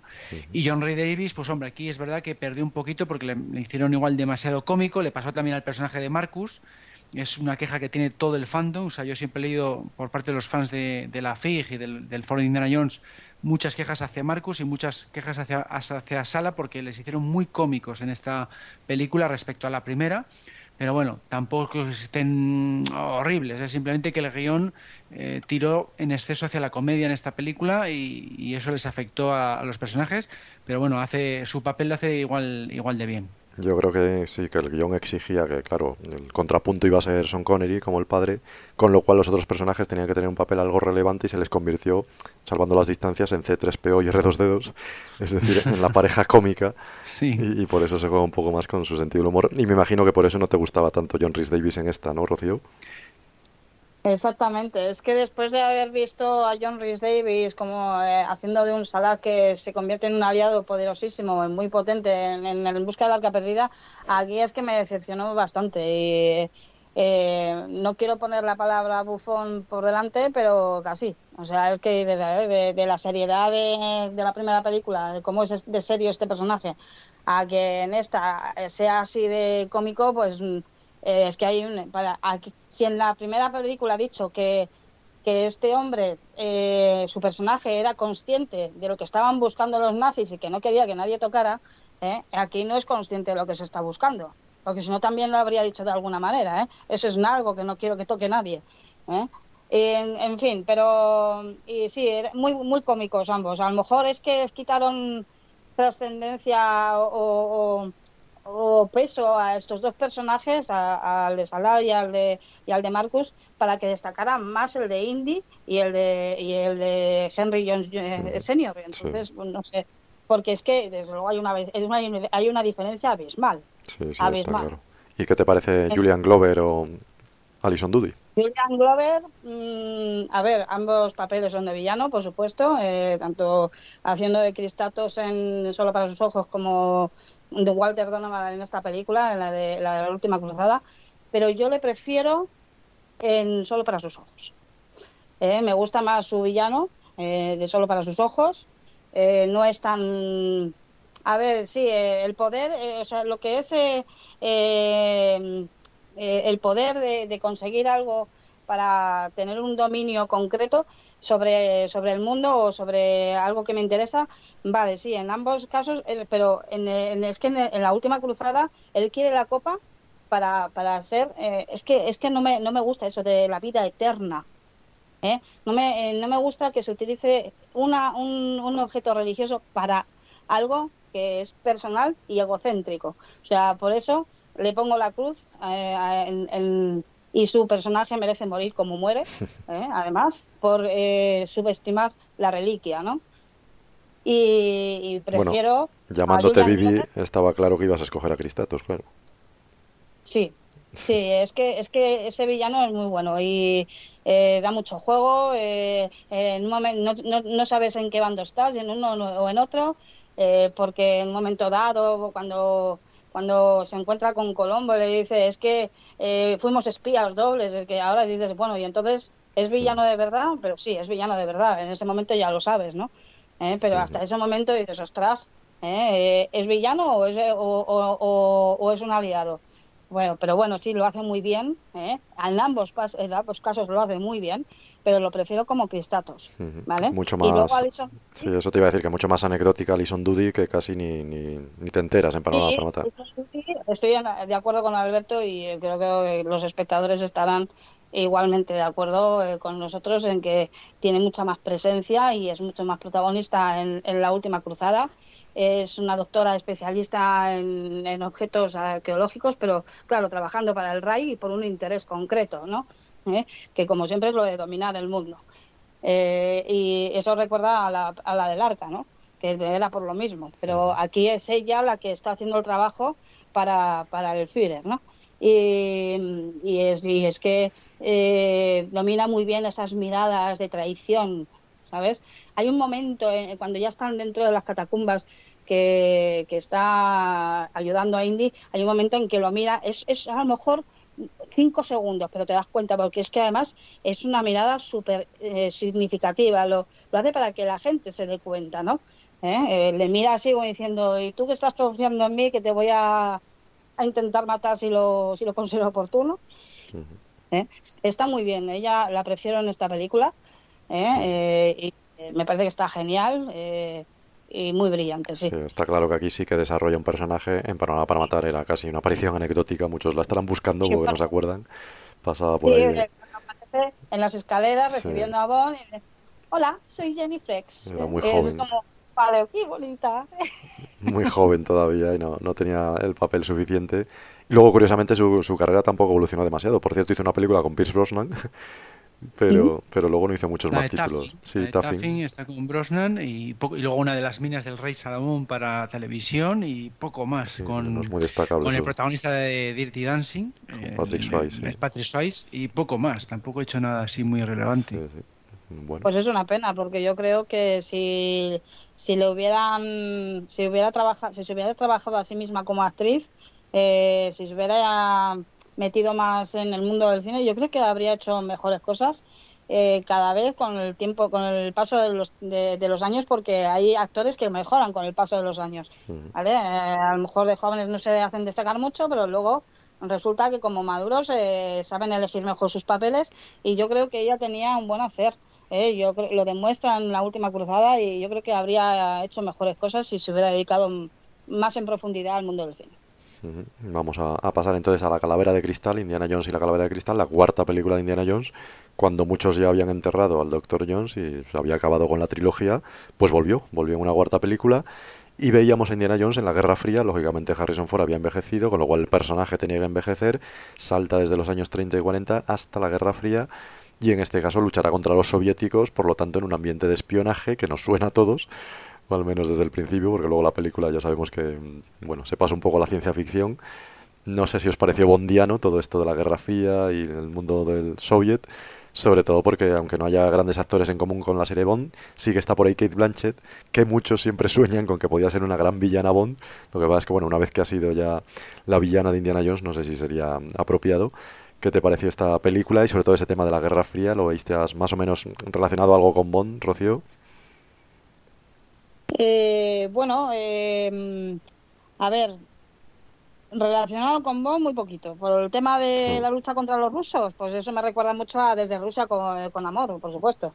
Es de, de lo que lo que más eh, o en otras películas de Bond que donde están los rusos en el bando contrario, pero eh, poquito. Eh, Kate Blanchett, me quiero me quiero centrar un poquito más en Kate Blanchett. La, la película a mí me gusta. A ver, yo que yo sé que muchos de los que sois fans de Indiana Jones conoceréis esta película eh, totalmente fuera de lugar. ¿eh? Pero yo que, como ya os he dicho, siempre he sido muy impresionable y con casi 50 años lo sigo siendo, ¿eh? pues, mm, pues esas cosillas siempre me han gustado, como me gusta mucho la ciencia ficción, eh, pero bueno, eh, sí, vale, está, está, está bien, pero no es la mejor película, exactamente.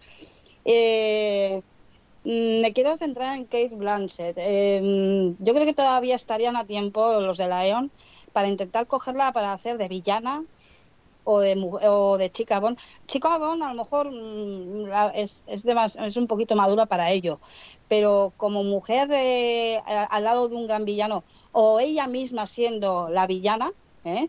enfrentándose a Bond, yo creo que dará, que podría dar mucho juego porque esta mujer es una grandísima actriz. ¿eh? Estoy muy decepcionada con que no se llevara el Oscar, cuidadito, ¿eh? aunque se lo llevara Michelle me da lo mismo. ¿eh? Eh, Bueno, Blanchett dice ya lo ha ganado, hombre, ya lo ha ganado por otras películas. es- Sí, pero es que Portar, no sé si la habéis visto esa Sí, película, sí, sí, es, es brutal, es increíble esa mujer y además eh, puede poner, eh, puede, puede eh, eh, convertirse en una mujer fría y calculadora. ¿eh? En su rostro habla por sí solo. Cuando es una mujer fría y calculadora y quiere conseguir lo que quiere, eso lo hizo en Elizabeth. Eso es que ahí es- estuvo increíble, ahí es donde la cubrimos, yo creo que casi todos. ¿eh? Fue eso, para mí, no sé si había hecho cosas antes, no me he informado mucho, pero para mí eso fue su gran papel, su primer gran papel, y desde luego de ahí en adelante ha, ha demostrado tener una calidad como actriz brutal. O sea, lo que es Sean Connery, eh, lo que era Sean Connery para el cine, a ese para mí esta mujer para el cine. O sea, Madre es mía, una grandísima vaya comparación. y creo que no perderían nada si la cogieran como villana en una película de Bond. Sí, sí, está claro que te apuntamos al club de fans de Kate Blanchett y que bueno, estás eh, la primera en la lista como fan para desearle en papel en la saga Bond. No sé a ti, Alberto, qué te parece la calavera de cristal, si la veías un poco bondiana por aquello de la Guerra Fría y que luego a lo mejor no es tanto, y qué te parece Kate Blanchett, ya que estamos.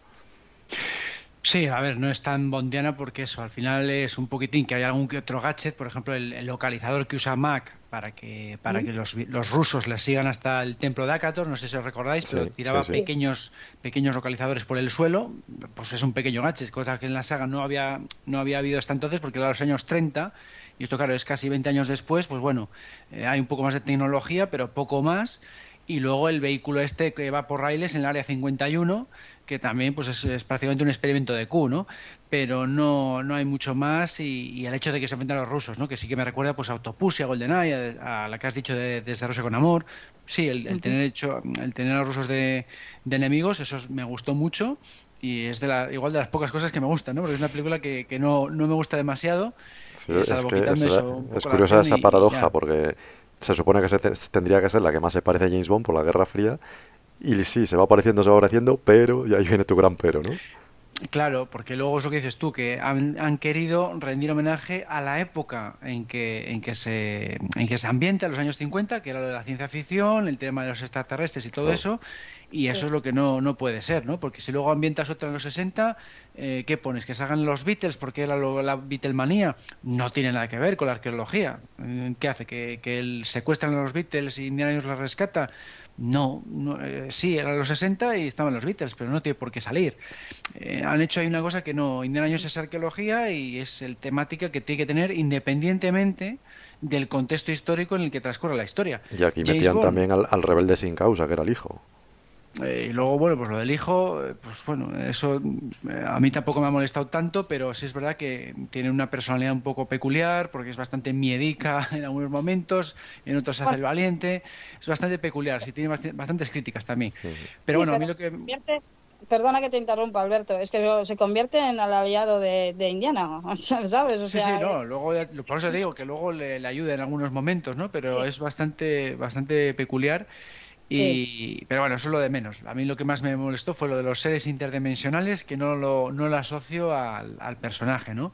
¿Sabes lo, que, lo que pasa? Que en los 50, en los años 50, no hacía mucho tiempo que se decía que se había estrellado una nave. Sí, sí, lo sé. Etcétera. Lo, de Roswell, sí.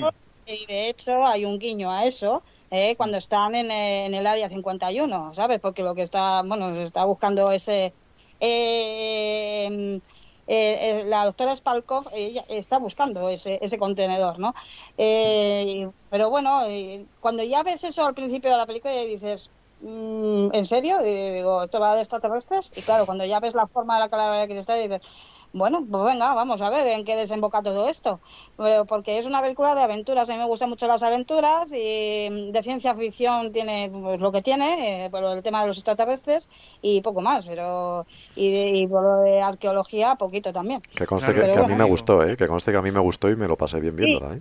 Que sí, que sí, yo me lo paso muy bien viendo esa peli, pero no... Lo que pasa es que no es comparable con las otras, no es comparable. La Copa de Cristo, ¿no?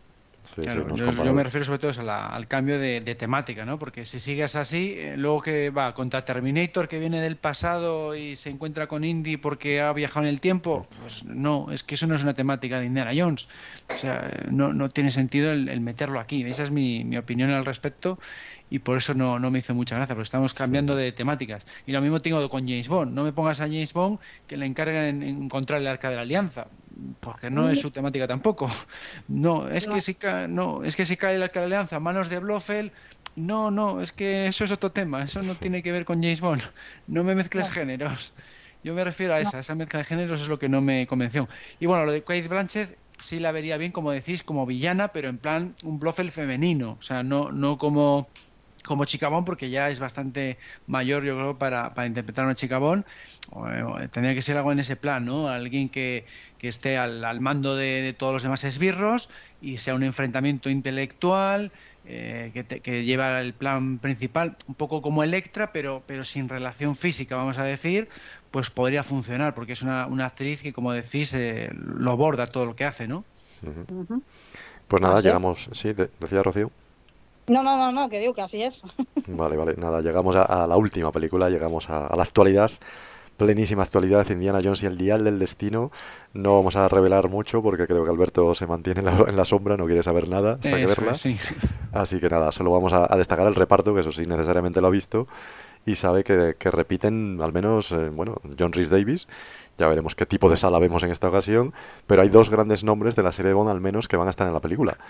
Está Mads Mikkelsen, que hace de Voller, y Mads Mikkelsen fue el Chifre en Casino Royale, y también está Phoebe Waller-Bridge, que fue guionista de Sin Tiempo para Morir, pero bueno, es muy conocida también como actriz por su serie de televisión, y va a hacer de Elena en la película, y, bueno, me imagino que ganas de ver la película y sobre todo también de ver, mm, no sé si tanto a Phoebe Waller-Bridge, pero sí a, a Mads Mikkelsen, sobre todo, que es el, el actor más conocido, ¿no, Alberto?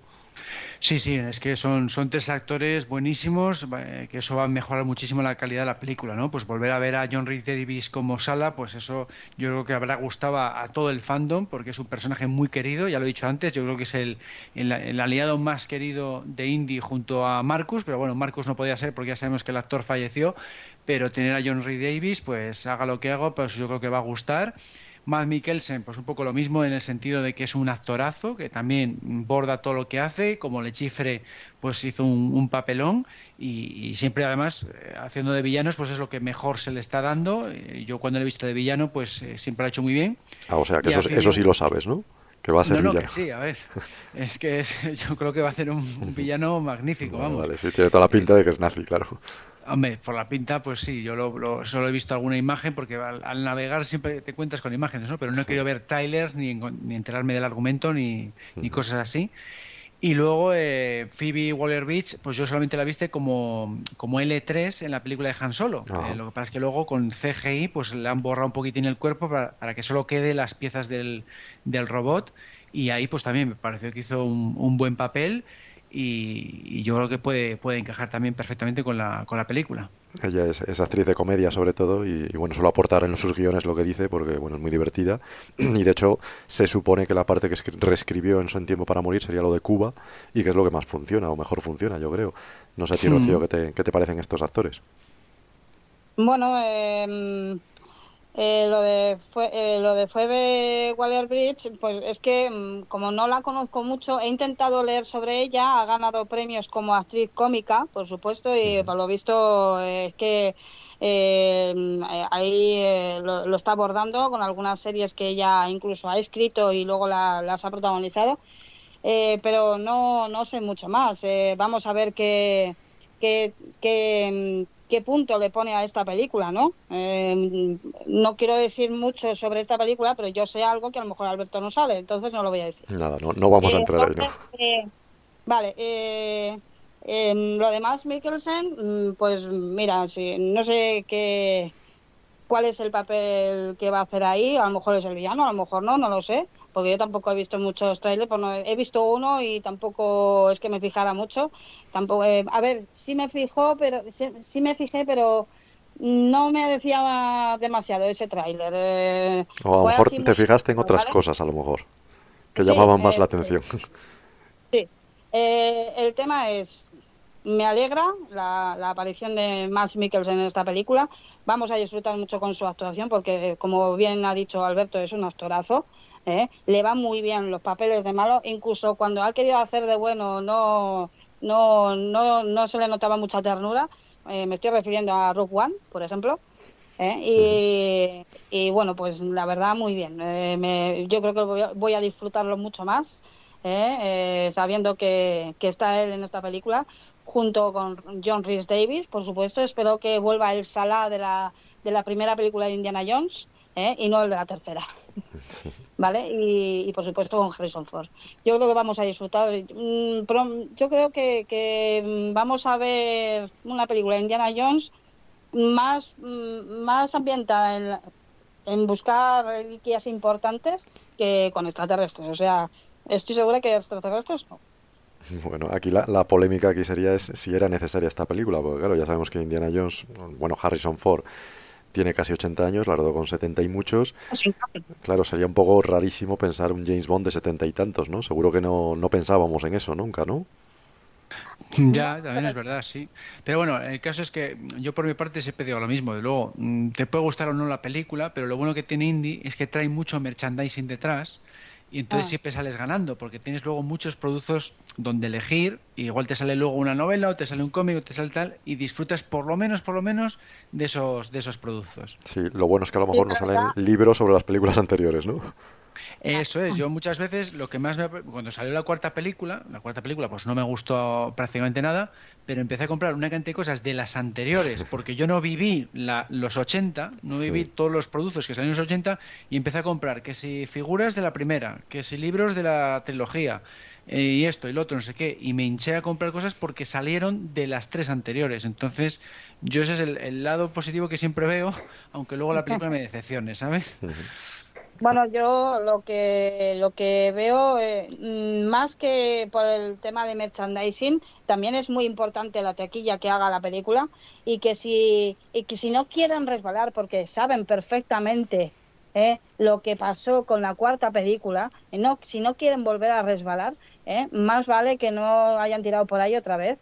y sí hayan tirado más por las películas que se hicieron en los 80, o sea, por el Arca, o por la de la Copa de Cristo, pero ¿eh? Eh, buscando otra cosa o, otro tipo de reliquia, pero que se centre más, eh, pues eso, en buscar una reliquia, en, encontrarla, en enfrentarse, en enfrentarse a los villanos, enfrentarse el bien contra el mal y esas cosas. Sí, pero aquí el problema, el problema que planteaba yo no es el argumento, es más el, personaje y el actor, quiero decir. Indiana Jones no, es el mismo, porque tiene 40 años más.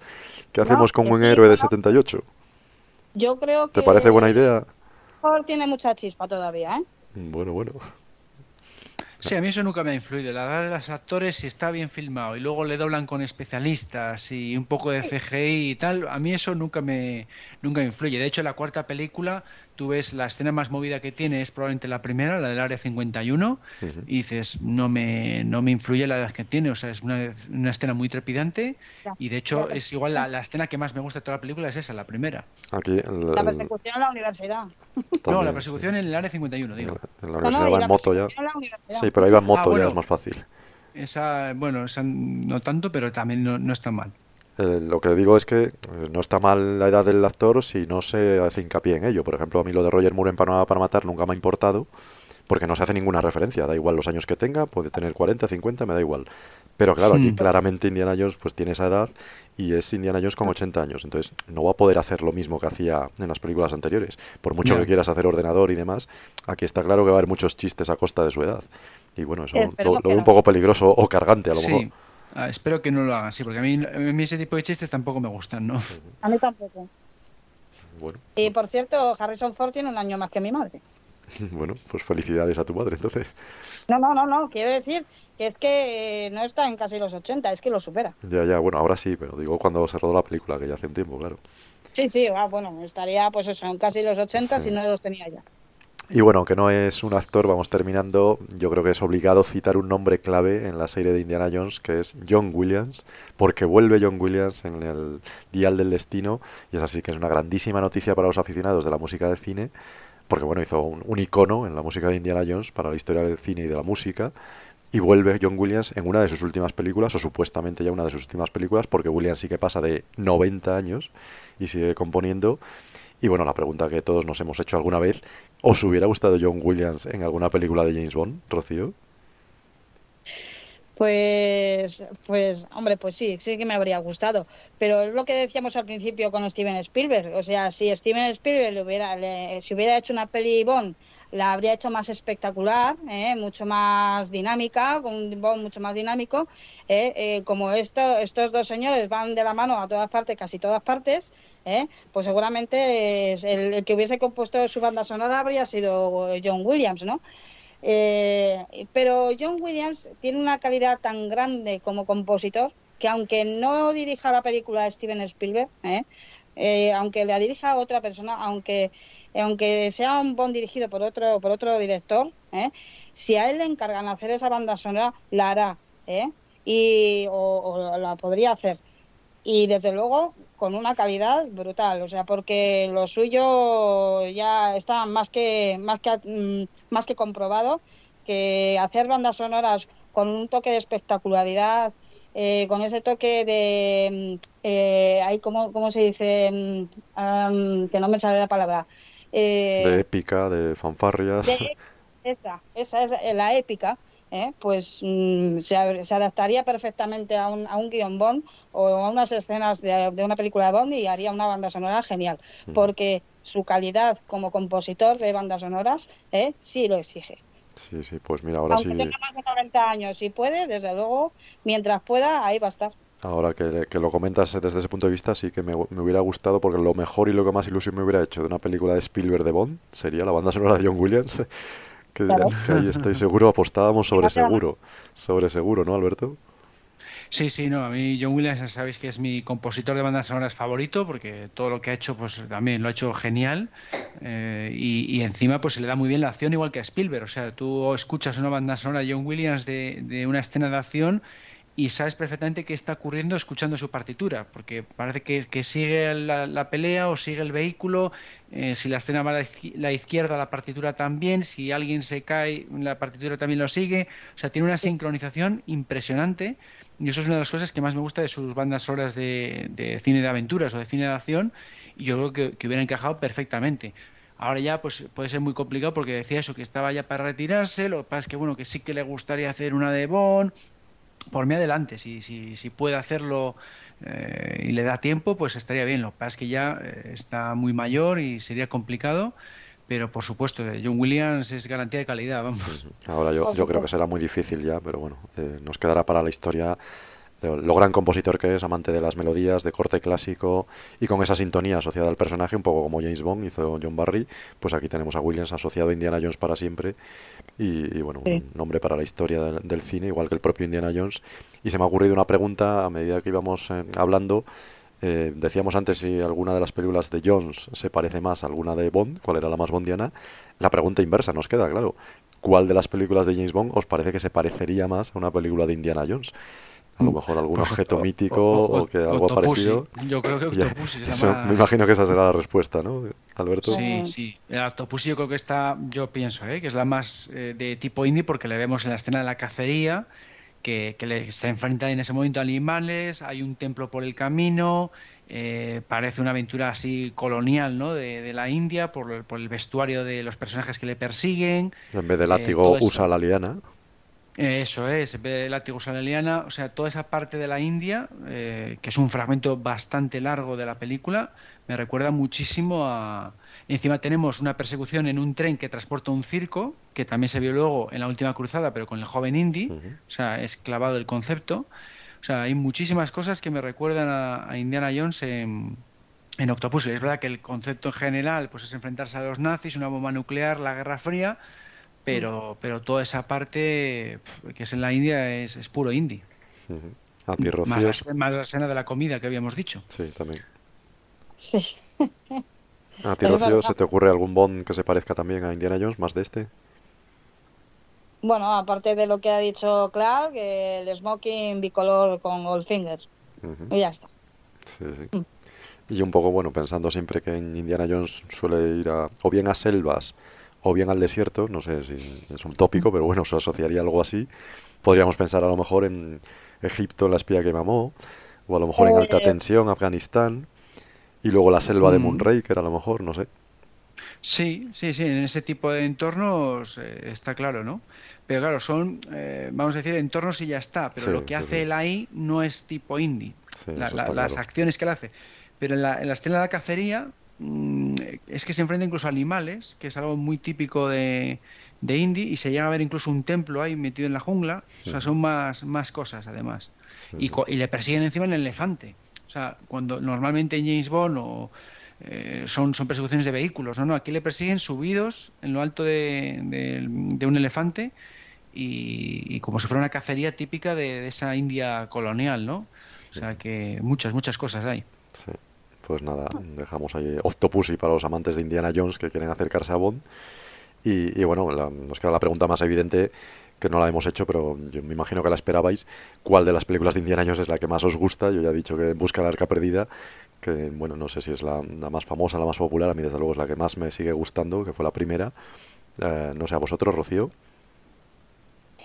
Eh, a ver, mm, En busca del arca perdida siempre será la primera película de Indy, fue la que se llevó cuatro Oscars, fue la, fue una, la gran novedad de ese momento. ¿eh? Yo flipaba mucho con la del Templo Maldito porque, bueno, fue la primera película de, de Indiana Jones que yo vi y fue en la televisión, pero cuando se estrenó la última cruzada en el cine y la fui a ver, me quedé con ella. Suelen estar ahí, sí, las dos entre lo más alto de los, de los fans. A ti, Alberto. A mí la primera, en busca de la perdida, aunque generalmente sí, suele ganar más la tercera por lo de, por lo de Connery. También hay mucho fandom que le gusta la segunda porque es más oscura. Sí, se está reivindicando, yo creo, últimamente, se, ¿no? Se está reivindicando en los últimos años. Siempre que entro en el foro o, hablo con, con indie fans, siempre dicen, no, es que la segunda hay que reivindicarla porque tal, es más oscura. Pero, pero a mí la, la primera por ser más seria, sobre todo, porque luego fueron metiendo cada vez más comedia y, no, me, no me gustó tanto. Y encima, acompañantes a Indy. Indy en la primera está más, más solo. Y, por ejemplo, a mí la escena del camión es, es, mi favorita de toda la saga, precisamente porque lo resuelve él muy bien solo, ¿no? El, el, el, pasar por debajo del camión, el robar el camión, toda esa parte. Me gusta mucho el, héroe solitario en esa. Y luego, sin embargo, cada vez le acompañan más personajes. En la segunda película está con la chica y el niño. En la tercera está Marcus, Sala y el padre. En la cuarta está es, em, la Marion, el hijo, el, el otro, el Mac y Sala tal. Cada vez está no Sala en, en la cuarta no ah está. no no en la cuarta no. El otro el Hax el cómo se dice el, el personaje de John Hart que ahora se me ha ido el nombre eh, sí Mac me parece. Eh, Está Mac, está. el personaje eh, John, de John Hart ah el de John eh, Hart sí sí. ay, Ravendo este, el padre Oxy, eh, bueno, Oxley Oxley Oxley. Oxy, Oxley, sí, eh, sí, Pues eh, está, está Oxley, está Mac, está Marion y está el hijo. Cuatro personajes la acompañan. Entonces pierde bastante protagonismo y sus acciones pues igual quedan un poco reducidas porque claro, todos tienen que participar, todos aportan su granito de arena a la, a la acción y, y a mí me gusta más ver, ya digo, a Indy más en solitario y eso se vio sobre todo en la, en la primera película, ¿no? Eh, y aparte ya digo Sí, que claro. tiene tantos, tantos chistes. Yo estoy de acuerdo contigo en eso que dices, pero me gusta mucho. A lo mejor es por, por lo que me por lo que me, me encanta lo que es la, la historia que rodea lo del Santo Grial, ¿no? Eh, eh, cuando le dedicaron esa película a la Copa, digo, jolines, digo, ¡buah! Digo, a ver qué es lo que se ha inventado aquí Steven Spielberg. Eh, pero la verdad es que, aparte de eso, es, es, es Indy, él solito, el que se enfrenta a esas trampas para llegar hasta la Copa, ¿eh? porque la fe la tiene que demostrar él. Sí, esa parte está muy bien, sí. Esa, esa parte a mí me pone los pelos de punta. Sí, sí, ¿eh? no, Pero a ver, si, si después de, de la- de esta primera yo pondría también a la tercera, o sea, igual a la primera le doy un 10, a la tercera le daría un nueve y medio, o sea, no, no hay tanta diferencia porque realmente la tercera me encanta. Sí. Y que por al ser un tema con un argumento un poco serio, porque lo del Santo Grial es un, es un tema serio, que porque siempre que están los los nazis de por medio ya es que no piensas en otra cosa que no sea algo de algo va a pasar aquí y no precisamente bueno, ¿eh? pero ese toque de humor eh, dices a lo mejor lo, lo equilibra un, lo equilibra un poco equilibra un poco la película pero claro, ¿quiénes hacen ese toque de humor? Pues precisamente aquellos dos personajes que en la primera película eran mucho más serios ¿eh? y que aquí, eh, vuelvo a utilizar esa palabra que no me gusta, son casi bufones, ¿no? Pero bueno, eh, bien, bien, o sea, es mi película favorita y, y ahí sí se quedó. muy bien. Ahora venimos con la quinta. Eso es, esa era la idea, esperar y promocionar la quinta película de Indiana Jones, animaros a todos a ir al cine a verla, porque, bueno, porque somos fans del cine, somos fans de Indiana Jones. Y por supuesto de James Bond, hemos intentado y recorrido las películas de Indiana Jones para una vez más subrayar nuestro bondismo, porque hemos relacionado todas con James Bond de alguna manera, pero bueno, ahora Sí. toca acercarnos al Dial del Destino, por desgracia no sabemos nada del siguiente Bond, así que nos toca recrearnos con otro tipo de cine. Y, y nada, esperamos verla y, quién sabe, a lo mejor encontramos algún guiño a James Bond, ojalá sea así, aunque esta no la dirige Spielberg, como sabemos, dirige James Mangold, pero bueno, veremos la película y dejaremos en el foro nuestras impresiones, así que nada, nos despedimos ya en este debate, como siempre con la última pregunta que hacemos, que es ¿qué es lo último bondiano que habéis hecho? Aparte, lógicamente, de, de las jornadas de Santander, que ya sabemos que habéis estado allí, y aparte de grabar este podcast, claro, Alberto. Pues yo ahora mismo estoy terminando la maquetación de la revista de mayo, que es lo que me toca siempre por estas fechas. Sí, sí, ya hablábamos de ella al principio, así que nada, eh, que vaya todo bien y que la leamos muy pronto. Tú, Rocío, lo último bondiano que se te ocurre. Lo último bondiano que he hecho, ver Casino Royal en Santander. Ah, bueno, vale, vale, sí, las jornadas ya lo daba, por supuesto, claro. Sí, por eso, pero es que, es que luego he llegado a Madrid y ya no me ha dado tiempo a nada más. Pues nada, Es de vuelta a la cruda realidad. puede ser también entrar en el foro, por ejemplo, a dejar algún mensaje, no estaría mal. Bueno, sí, a, a algo por ahí he mirado. Sí. Muy bien, ¿ves? Ya también es algo bondiano. Pues nada, muchas gracias por, por vuestra participación. Despedimos a Rocío y como siempre, pues nada, te emplaza a seguir leyéndonos en el foro, que es el, el sitio más fácil para, para leernos y para mantener el Sí. contacto. Y bueno, además me consta que entras bastante a menudo, ¿no? Bueno, eh, siempre que puedo. A lo mejor un ratillo antes de dormir y ya está. Es que llego siempre muy cansada. Ya. Pero sí procuro, a lo mejor entre turnos, digo, bueno, a ver si hay algo por aquí interesante. Y que siempre lo hay, ¿sabes? Eh, pero Sí. hay tantos mensajes, digo, no me da tiempo a leer todo. Pero bueno, elijo donde, elijo por dónde, ¿no? Y luego, pues, pues sí, bueno, procuro estar eh, lo más al día que puedo. eh, Ya sabéis que mi tiempo es muy limitado. Pues nada, te esperamos y te leemos donde sea y, y ya sabes que en este podcast tienes tu casa para cuando quieras volver a participar. Un placer y, y hasta la próxima. El placer ha sido mío. Muchísimas gracias. Gracias, Rocío, por participar. Pues pasamos ya a la- Gracias a ti, Alberto, por, eh, por estar aquí, que, que es que aportas unas ideas fantásticas y eres eh, un gran coordinador. Gracias. Nada, pasamos entonces ya a la despedida de este podcast.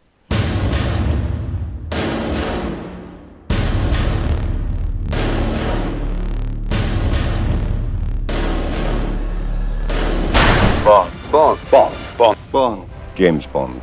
No le dejes solo y combate el mal uniéndote al Club Archivo 007. Hazte socio y disfrutarás de eventos, charlas, concursos, descuentos, convenciones y nuestra revista.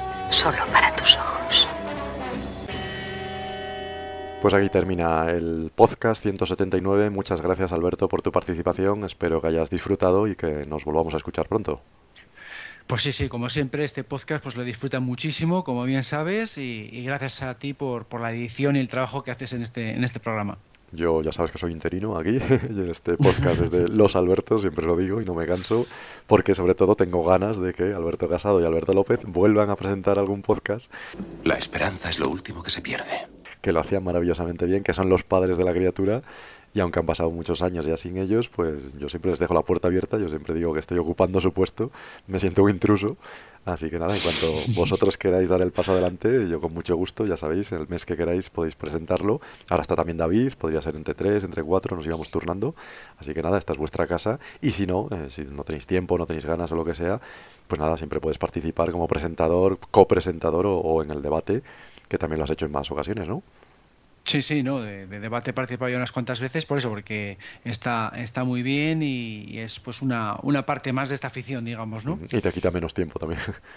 Sí, no, es que es- el podcast, claro, el estar todos los meses pues lleva más tiempo y, y ahora mismo con todo lo que lo que hago, pues estoy publicando eso, pues tres vídeos semanales eh, entre lo de James Bond y lo de Star Wars, de Taller Skywalker, eh, más luego maquetar la revista, eh, estoy publicando libros, Solo tenemos una vida. ¿Por qué malgastarla durmiendo? eh, estoy haciendo demasiadas cosas, y entonces pues, pues una de las cosas que tuve que quitar pues fue el podcast, ¿no? Era, era ya demasiado.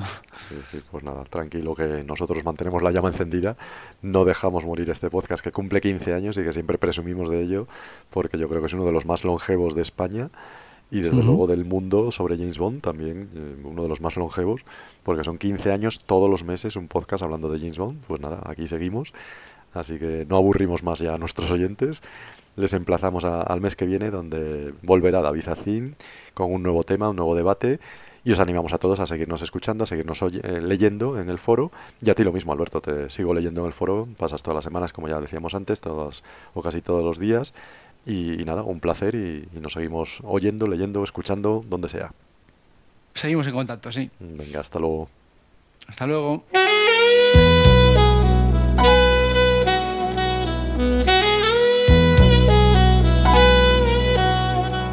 All I wanted was a sweet distraction for an hour